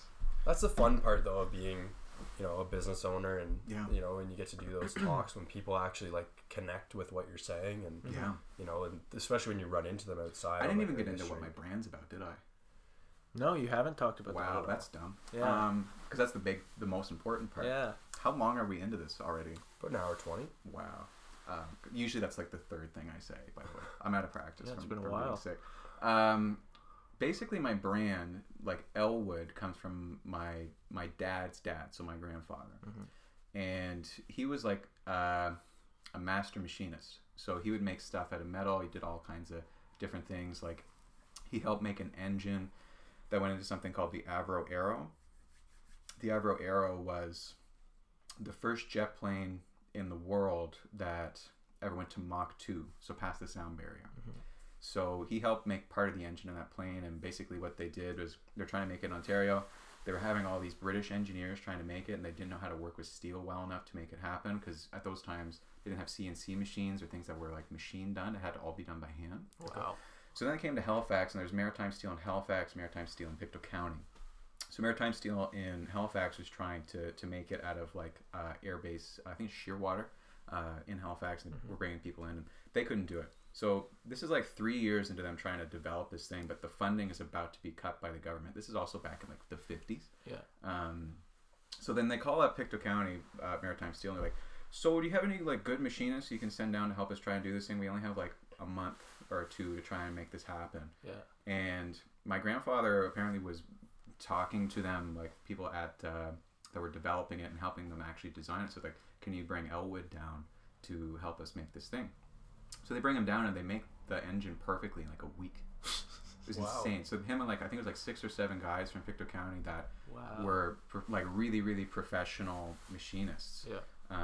They were like really talented, and they made it, and it was fine. So then like a week after that, the funding got cut, and they never got to use the engine. Shit. It never got used. Yeah, I think it's called the Iroquois engine. I don't know much about it. It's pretty much all I know. But like, I found that really, really interesting. And cool. Yeah, I didn't really know much about him until after he had passed away. Mm-hmm. So this was like when I was like 14, he passed. So when I was like 17, 18, I kind of got to reconnect with that part of my family. Mm-hmm. So my mom and my dad have been separated since I was like 6 months old, but they've been divorced since I was 2, and back and forth there. And then my dad moved to Labrador when I was in, I don't know, the 6th grade, something like that. Mm-hmm. So like, but pretty much since then, my connection with that part of my family hasn't been as strong. Yeah. So I didn't get to know my grandfather when I could finally like actually know who he was as a guy. Mm-hmm. So then I kind of started to hear some stories about him and learn a bit more. And as well, besides being such a talented machinist, he was also involved with Alcoholics Anonymous for over 25 years. So, and like pre this, I already didn't drink and had no interest in it. Mm-hmm. But then after I heard about that, I was like, wow, I didn't even know.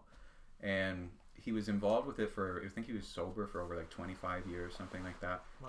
Like crazy. And what he would do is he would, sometimes people would come and visit him in his house way out in the woods, and he was kind of the guy, like if you were really struggling and nobody could get through to you, he could get through to you, because he'd been through anything that you can imagine. Wow. Like he grew up, he never knew who his real dad was his whole life, and he grew up pretty much close to the poverty line. His mom was put into a mental hospital when he was like 10. Really? Then he was in and out of foster care. Started working when he was like 13, 14, became a self-taught machinist, went on to become, I think he was so you know the pulp mill in Pictou County? Yep. So he set up the machine shop there and ran it until he retired. Really? Yeah. What a legacy. Yeah. Wow. Which is really like, and it's, I didn't even know, right? Like at all. And kind of really got into that story, and I was like, wow, that's really, really different. It's really something that I don't hear about. Like why have I never heard about that? And it's because of the alcoholism part, and like being an alcoholic and something anybody talks about. So, and especially because if you're around that kind of a person and say they do something negative to you in any way, of course you're not going to speak positively about that person. And if you don't talk negatively about people, then you just don't bring them up.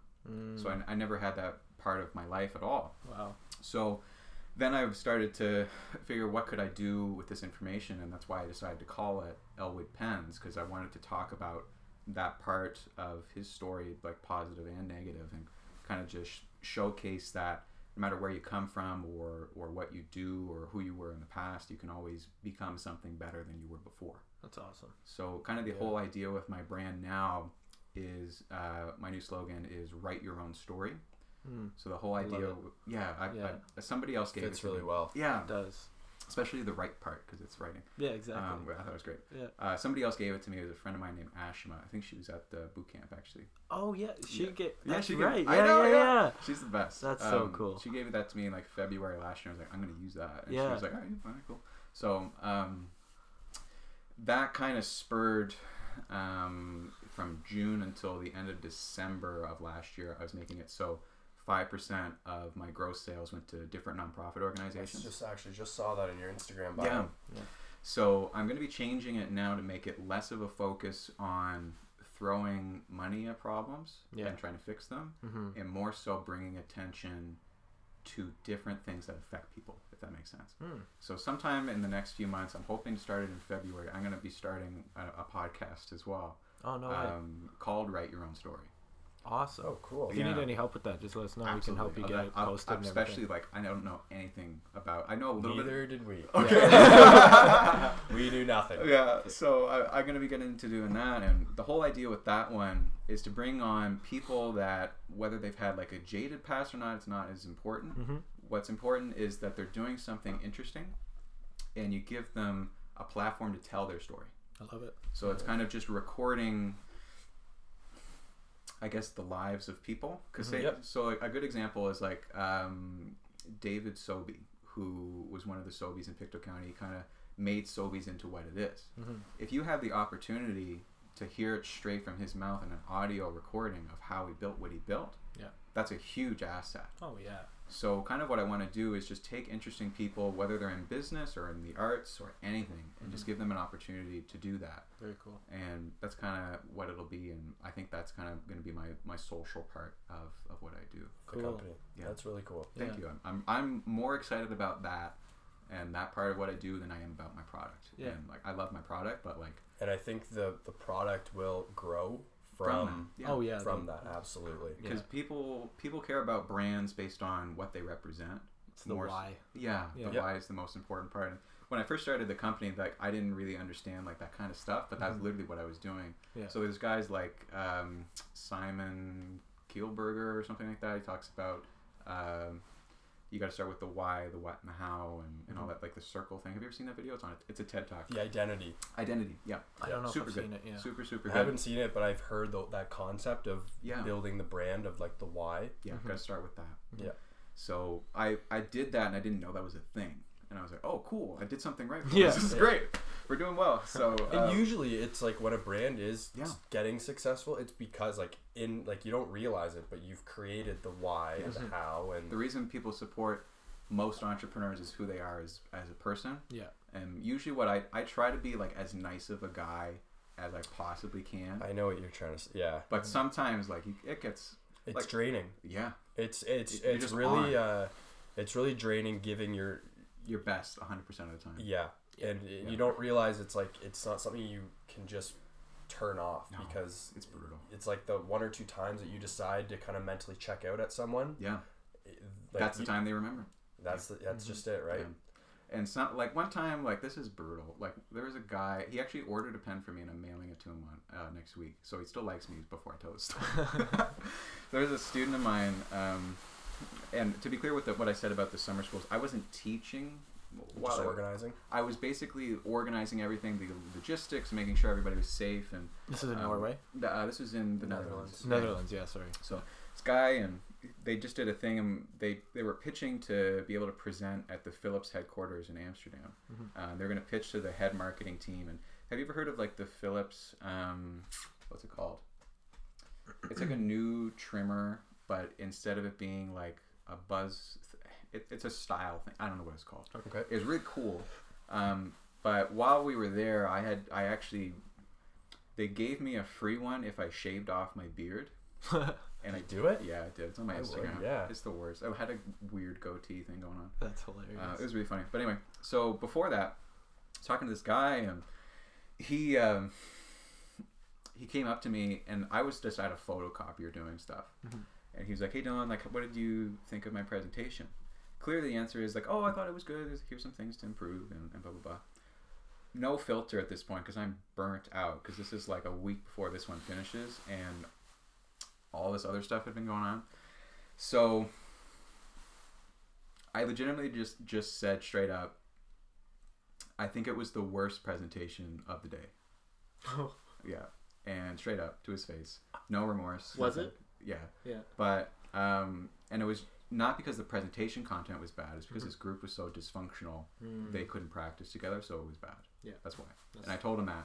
Exactly. Mm-hmm. And he was like, oh, okay, great. And then what do you say to that? Like, yeah, like there's nothing you can say to that, right? Like it's, you just get roasted to your face. It's not fun time. And so then I go back to the office, and then I, like 30 minutes later, I just think something like, I was just like a huge dick for no reason. I was like, what was that? And then I mentioned it to my boss, and he was like, yeah, I probably don't do that. And I was like, yeah, I know. So that kind of stuff happens to me from time to time. And I call people out sometimes too, like, because I'm a very, like, the three values of my company are quality, honesty, and integrity. Nice. So just making a great product, being honest with the person trying to buy it, not trying to con them into purchasing it, and having the integrity of just making sure what I do is the best way possible. I love hearing the couple, like, words that other companies kind of, like, live by, like, the behind them. Like, ours is, like, no BS, straight shooters, transparent. You got it. And it's I always love hearing what other companies kind of It's so interesting, right? Yeah. Yeah. I can totally relate to that. Like, I'm not so much where it's like I get burnt and I just kind of throw the filter off. Yeah. It's more so like start like dodging questions. People. Yeah. Or just people. Like, I'll be, even I'm bad for it here now. Just after being here for so long, and you know somebody and like, oh, I don't want to talk to that guy just, right like, now. Like, it's almost kind of like, I just so don't feel like it today. Yeah. You know, like, I'll put my headphones in, and like I always walk with headphones in now. Yeah. Like, and it's just kind of like if I see it in the distance, it's like almost like a swerve or a dodge. Maybe I'm going that way now. It's just like I don't want to do it today. Yeah. But I always kind of hate, and after you do it, you feel so bad about yourself because it's like. But at the time, it's like this is probably something I should do just in case I am brutal to the person. Yeah, exactly. Yeah.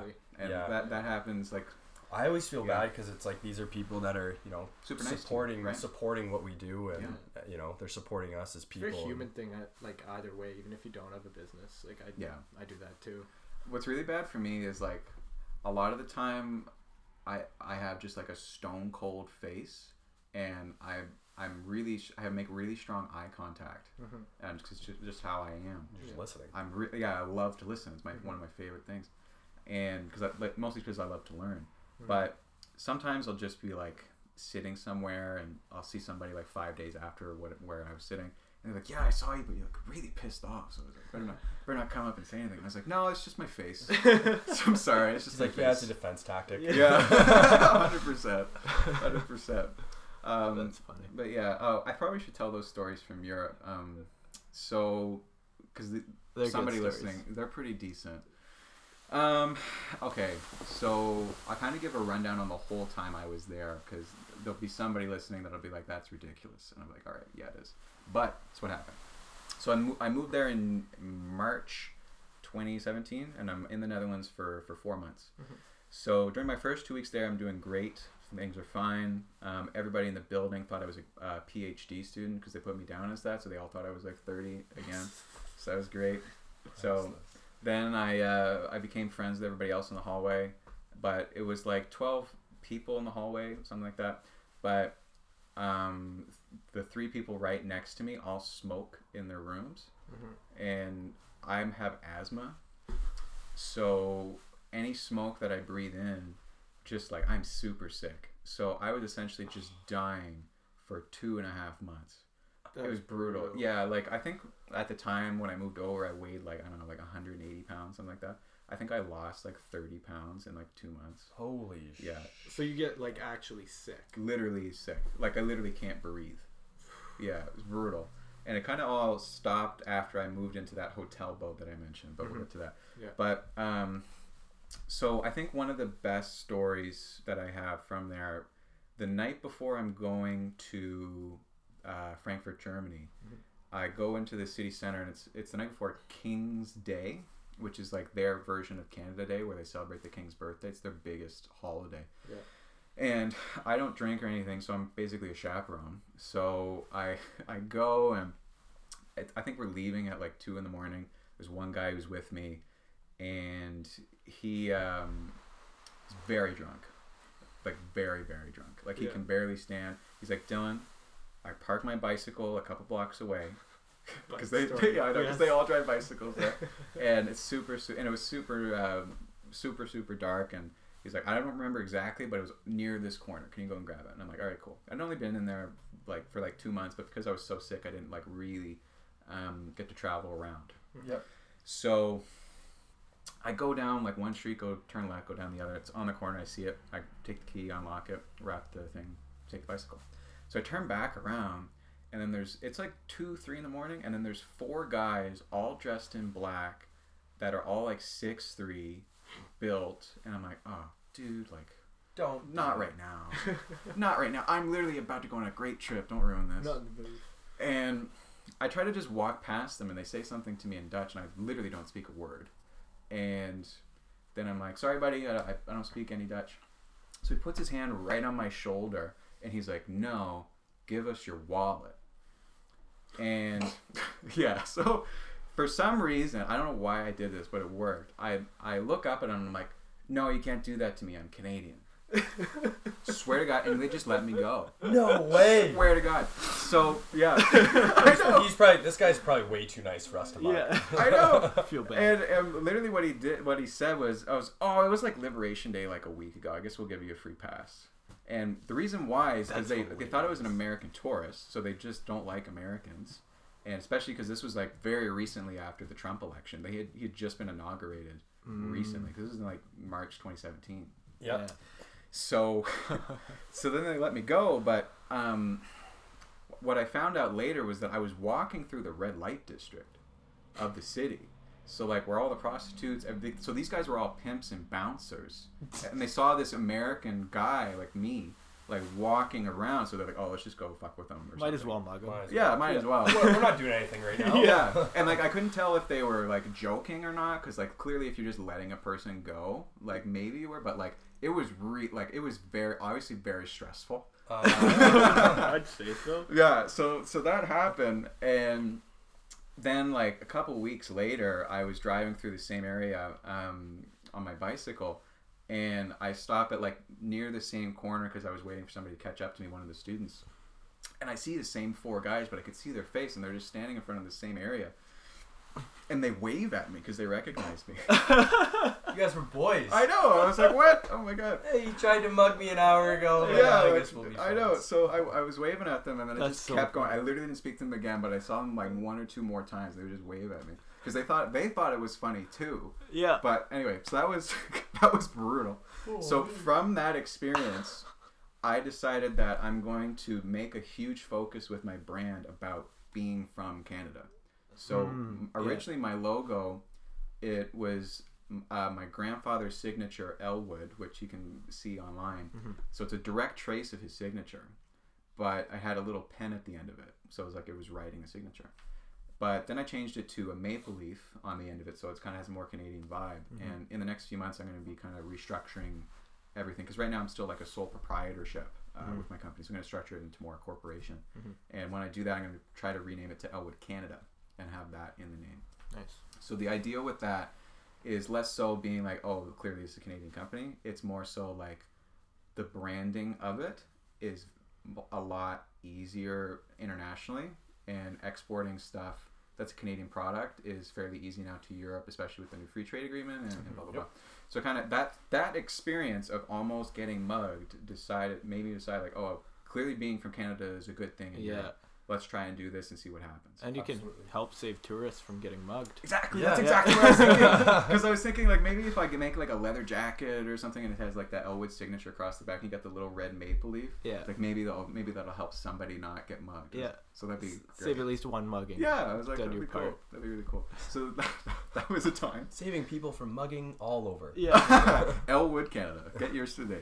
That's awesome. Yeah. So that one was, quite a time. And I think the other, I'm pretty sure you know this story, is when the guy crashed his bike into the boat.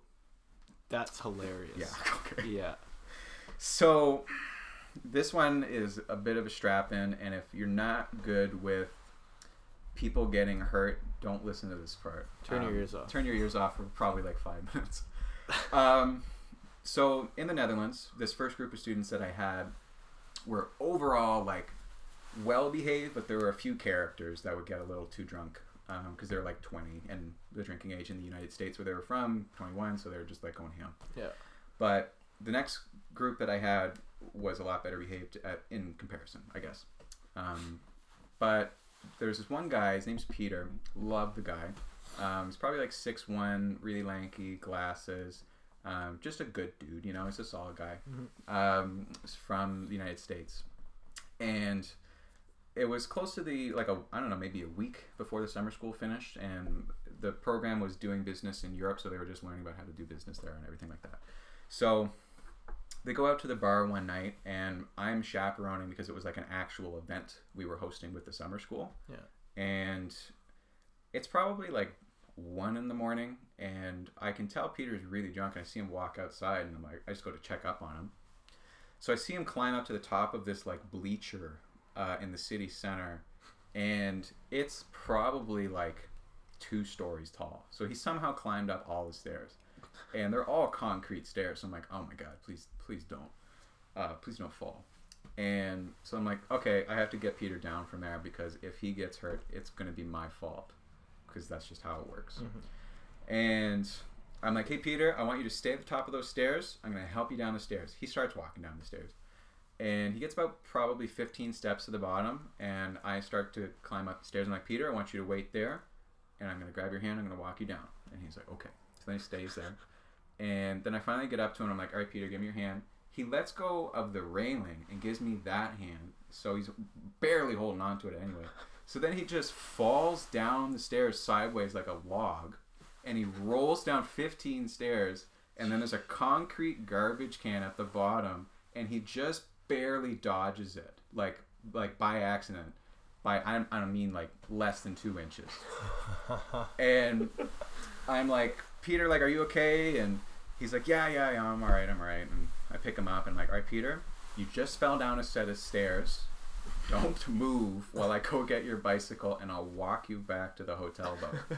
And he's like, okay, Dylan. And I'm like, all right, fine. So I go get his bicycle and I come back. And then there's another girl there who happened to be from Cape Breton because there's NSCC students in the group as well. Yep. And she's more drunk than Peter. So I'm like, which one do I like, handle? Yeah, like between two evils here. Oh, God. So I'm like, all right, there's another student there who seemed a lot more sober than everybody else. I'm like, all right, can you make sure Peter's okay? And she's like, yeah, I got this. So I'm like, Peter, here are your bicycle keys. Here is your bicycle. The lock's on it. I want you to meet me back at the boat in less than 20 minutes, and you're going to sleep. He's like, all right. So I leave Peter with them, and they're supposed to walk back, which is why it was going to take so long. And I get back to the boat. It's my foot. It's okay. So I take this girl from Cape Breton back, and we're driving the bicycles, and she's really, really drunk. So I'm really making sure she doesn't crash into the canal because there's all these canals in the city. Yeah. And she almost hits like a foam pole. She almost hits like a safety pylon that they use to block off the streets at night so cars can't get up into downtown and stuff like that. Almost hits all them. So we finally get her back to the boat. I help her back onto the boat, make sure she gets to her room. And then in the morning, she told me she dropped her phone in the toilet while she was on the phone with her boyfriend immediately after she went in, which is besides the point, but that was pretty terrible as well. That's brutal. So then I go to sleep, and then I get woken up at, I don't know, 6 a.m. to a message from the student that had taken Peter. At the time, I'm not awake because I just got 4 hours of sleep. Yeah. And it just said, are you up? And I was like, I just text back, no. And then went back to sleep because I was just joking. Because like clearly if she needed something, I would have gone. So then I get a phone call from my boss at 9 a.m. and it's like, yeah, so apparently like Peter fell or something last night, like which I'm thinking of the stair thing. And like he hit his head or something because he lightly brushed his... I don't know how he didn't hit his head on the stairs, by the way. He somehow didn't. And he's like, can you come to the hospital and make sure... This escalated quickly. I know, it gets worse. It gets a lot worse. So bad. can you come to the hospital and just make sure that Peter's okay? Because you know what happened last night. He, like, my boss went home like an hour before me or something like that. And I'm like, yeah, whatever. So what time do you want me to be there? And I'm like, he's like, I don't know, 10. I'm like, all right. So So I go there and it's like 10 o'clock and we go in and then the other student comes out and she's like, so it's a lot worse than I said it was. I didn't want you to freak you out over the phone. Basically what happened, Peter wouldn't listen to me and decided to ride his bicycle. And I was like, oh, okay, bad start. So he rides his bicycle down the same path that I took the other girl. But he was not as well adjusted to riding his bicycle at the time. Well, no. Yeah. Obviously. Yeah. So if he gets to that same corner where like the street was blocked off, but instead of going straight, he tried to take a right turn. And because the other girl had taken a right turn, but he was like, oh, aren't we supposed to go straight in his head? So he's kind of there, I guess. But then he goes straight into the canal on his bicycle. Oh my God. Like probably 20 kilometers an hour. And there's a speed wobble. Yeah. And because he just went straight down a hill. So he didn't have to pedal. So it was just going. And I know. And there's a houseboat there. So there's literally boats that park in the canals and people live in them. So the bicycle ramps out off the street and hits the boat, and then he hits his head on the boat and falls in the canal. Yeah. The fact that he didn't just die. I know. I was like, dude, you're so lucky. But the other girl that was like taking him noticed, so she dives into the canal. Oh my God. And tries to pull him out. So somebody else sees her dive into the canal. They're both sober, and they come down to the doorstep of the houseboat. And they pull them both up on the houseboat. Then they go to the hospital. He had a fractured skull. Yeah. Holy And Christ. Then it was like a 10-inch gash straight up his face, like up the top of his forehead through his hair. Good Lord. Yeah. And then he was in the hospital and he had like a concussion and like all this other stuff. And so then that was terrible. Holy. So that happened. That's like the worst part of it. But then he's on the boat and he pretty much can't go to class for like the rest of the week. Well, no. Yeah. Not working. Exactly. So then he's in his room pretty much the whole time. And so it's like the day before he's about to leave. And he's still going to go to Prague the next, like after the trip is finished with his family because they had already planned it. And he's like, I might as well go. They probably have doctors there. But I can lay in a hospital there. Yeah, it'll be fine. But he was up and moving like after a day. So that was good. But he had to stay in bed at the houseboat. Or the hotel boat, excuse me. So I get a phone call like midway through like the last day, and they're like, yeah, like something happened to Peter's like pain medication, like it's just gone. So there's like maids that would come in and clean the rooms, and they stole his medication. Oh fuck. Yeah. So then I had to go with his old prescription to the hospital because he couldn't explain what the hell just happened here. So I'm arguing with this Dutch nurse, being like, "Look, I know, like I'm just some guy. I know how this probably looks suspicious. Like I don't want them for myself. Like here's the prescription, blah blah blah." And she wouldn't give me the prescription, of course. Yeah. So then we had to get Peter to come in an Uber. And God! I know. Man. So then he finally comes and blah blah blah, and they still wouldn't give it to us. Oh my God! So. Because it was like 3 days apart, the same doctor that saw him the night that he crashed was working. So then we went up and saw her and like, please, like, blah, blah, blah, can you help? So then she wrote a new prescription for him to get the pain medication. So then we go across to the thing. He gets pain medication. All is well. But between there, like that happening was an hour, literally an hour of me arguing with somebody and them not wanting to listen to me. Yeah. And I was like, what can I do in this situation? Because if he got on the plane without the pain medication or the antibiotics, like these canals are really not clean. Yeah, the antibiotics for sure. 100%. Because he could have got like all kinds of different stuff because it's an open gash to his brain. The canal. Yeah, exactly. Open gash to the brain. I know. Right straight to the dome there. Yeah, so that was pretty crazy. Thankfully nothing like that happened in the next summer school I ran because that one the tone of it was completely different. It was all about the Holocaust. Okay. So like I ended up a bit calmer. Yeah. It was very somber. Yeah. Like we went to like a concentration camp and like Anne Frank house and all that stuff. Oh wow. Yeah. It was really brutal. eye-opening though. It was really, really, really eye-opening. Like, yeah. Like I knew a lot about it from reading about it, but like going to one of those places, you probably feel it. It was I can't describe it. It's like when you walk there, you're like, even if you didn't know what it was, you can just feel it. Like it's so intensely. There's something to that. Yeah. Yeah. And it was actually, we went to Bergen-Belsen, which was actually the same place and Frank ended up. Oh, really? So, because I was part of the summer school. That's a camp? Yeah. Yeah. And, like, man, it was so, so different. Like, the whole, and that one was, like, another 2 weeks, and that tone was so, so different from the other one. But those summer schools were really, really interesting. I got a lot of good, like, even just managing experience, like, managing, like, 65 people. Yeah, absolutely. Which is pretty fun, so. Which is what it's all about, the experience. Yeah. So I got really lucky. To not have that guy die. I'd say so. That would have sucked. Yeah, it would have really sucked. Kept them all alive on watch. And and what's really weird, I didn't know this, so for some reason, every year there's at least one student in the city, Groningen, that dies by falling in the canal. And the reason why is because they're so drunk and they start like peeing into the canal and they fall in the canal and they can't get out. Oh, I believe that. Yeah. So, imagine. I know. That's a rough way to go. Man. Yeah. It's terrible. But, and like that city is like 200,000 people and 150,000 are students. Like it's crazy. Oh, wow. Yeah. What city is that? Groningen. Groningen. Yeah. Okay. Sounds like the percentage of Anakin hashtags. Yeah, pretty much. Yeah. Larger scale. Yeah. It was pretty cool though. It was like a really interesting. Like if somebody who liked to party, it's the place to go. Like, with that many students. For me, it was not. Yeah. For me, it wasn't because I don't. But like, I had some other interesting experiences there as well. Like, I don't know. This one's. I'll tell you this one, I guess.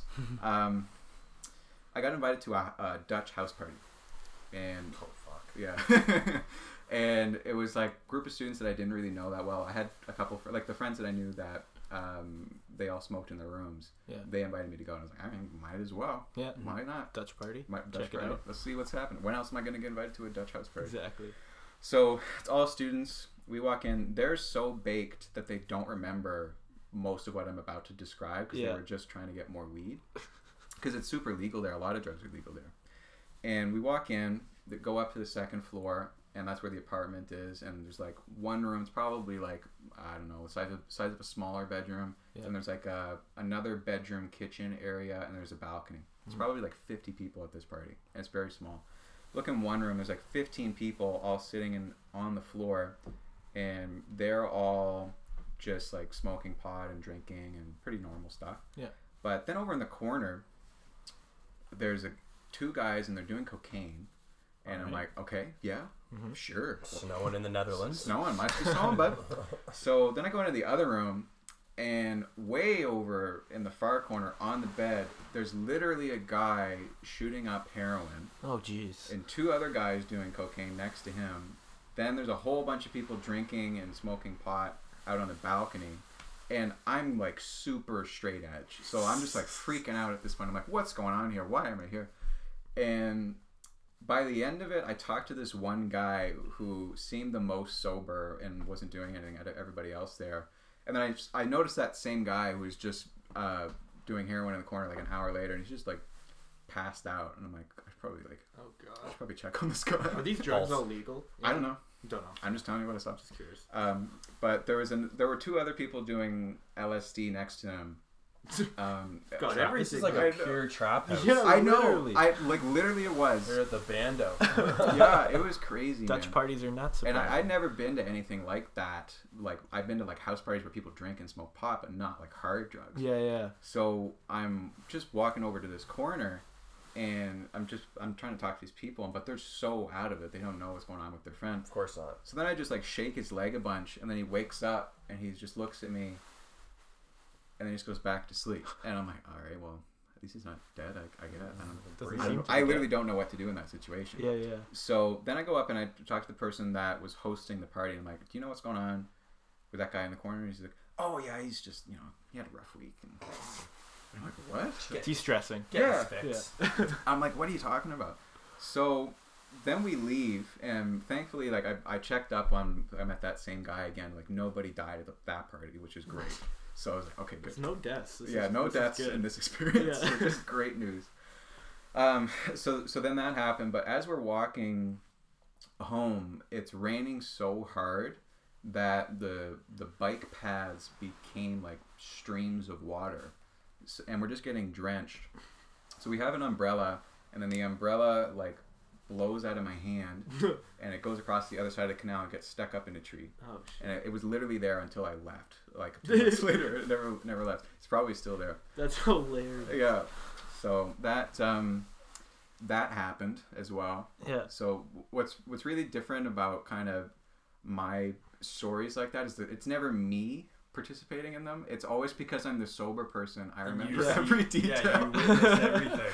It's brutal, man. You've got other people's stories. Yeah, exactly. Yeah, so that kind of stuff happened, but those kind of experiences were really helpful for me, just understanding how many different types of people there are in the world. And, no kidding.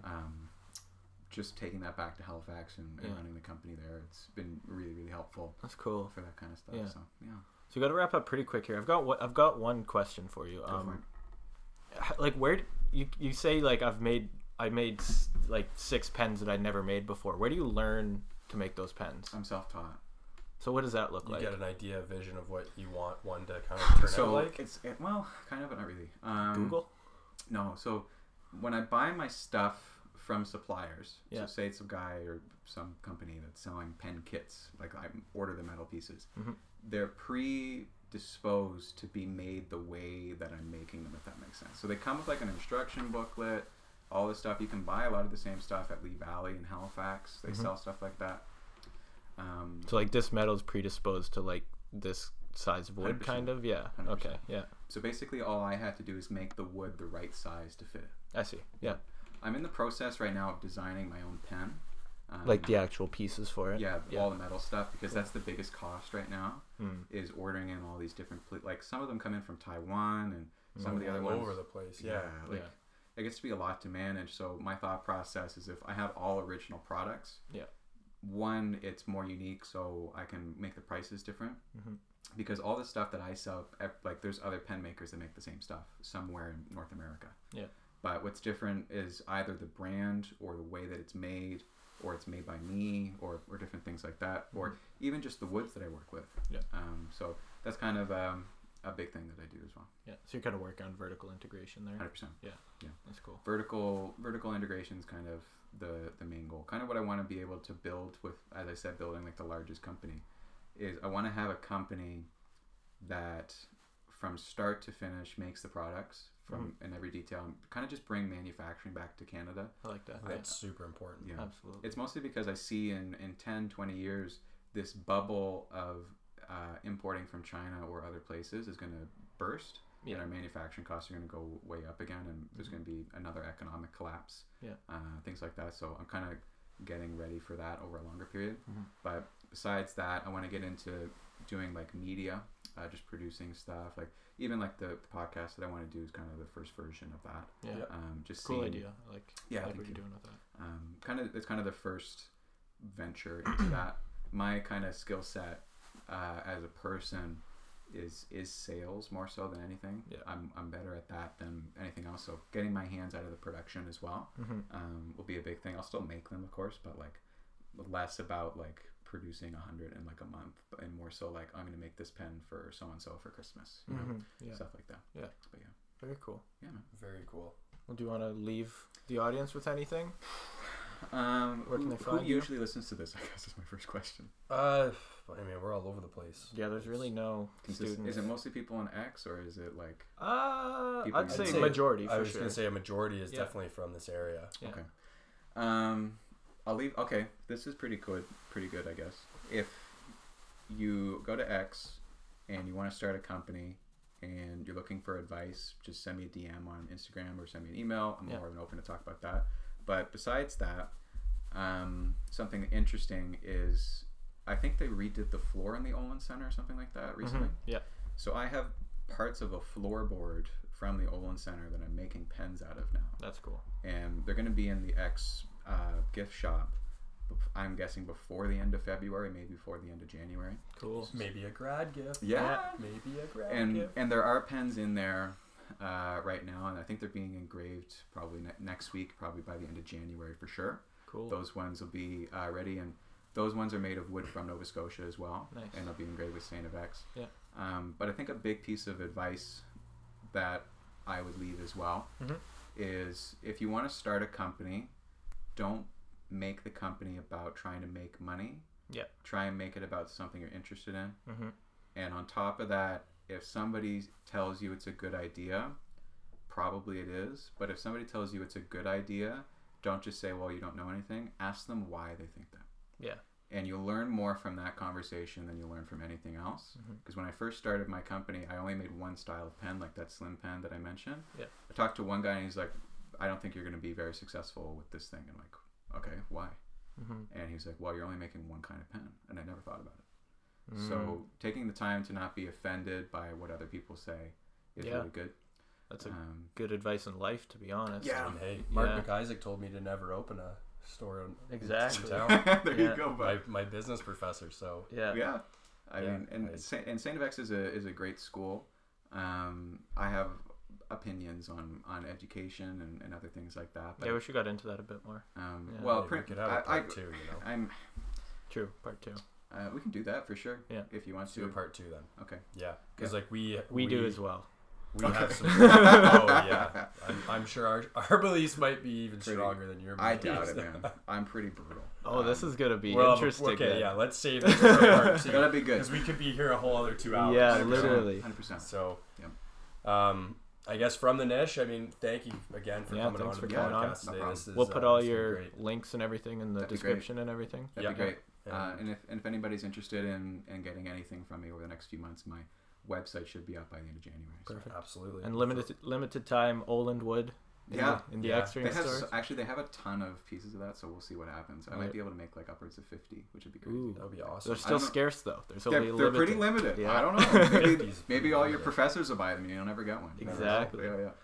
Well, thanks again. Yeah, thanks again. No problem. This is us signing off. Yeah, thanks for listening. Thanks for having me. Until next time.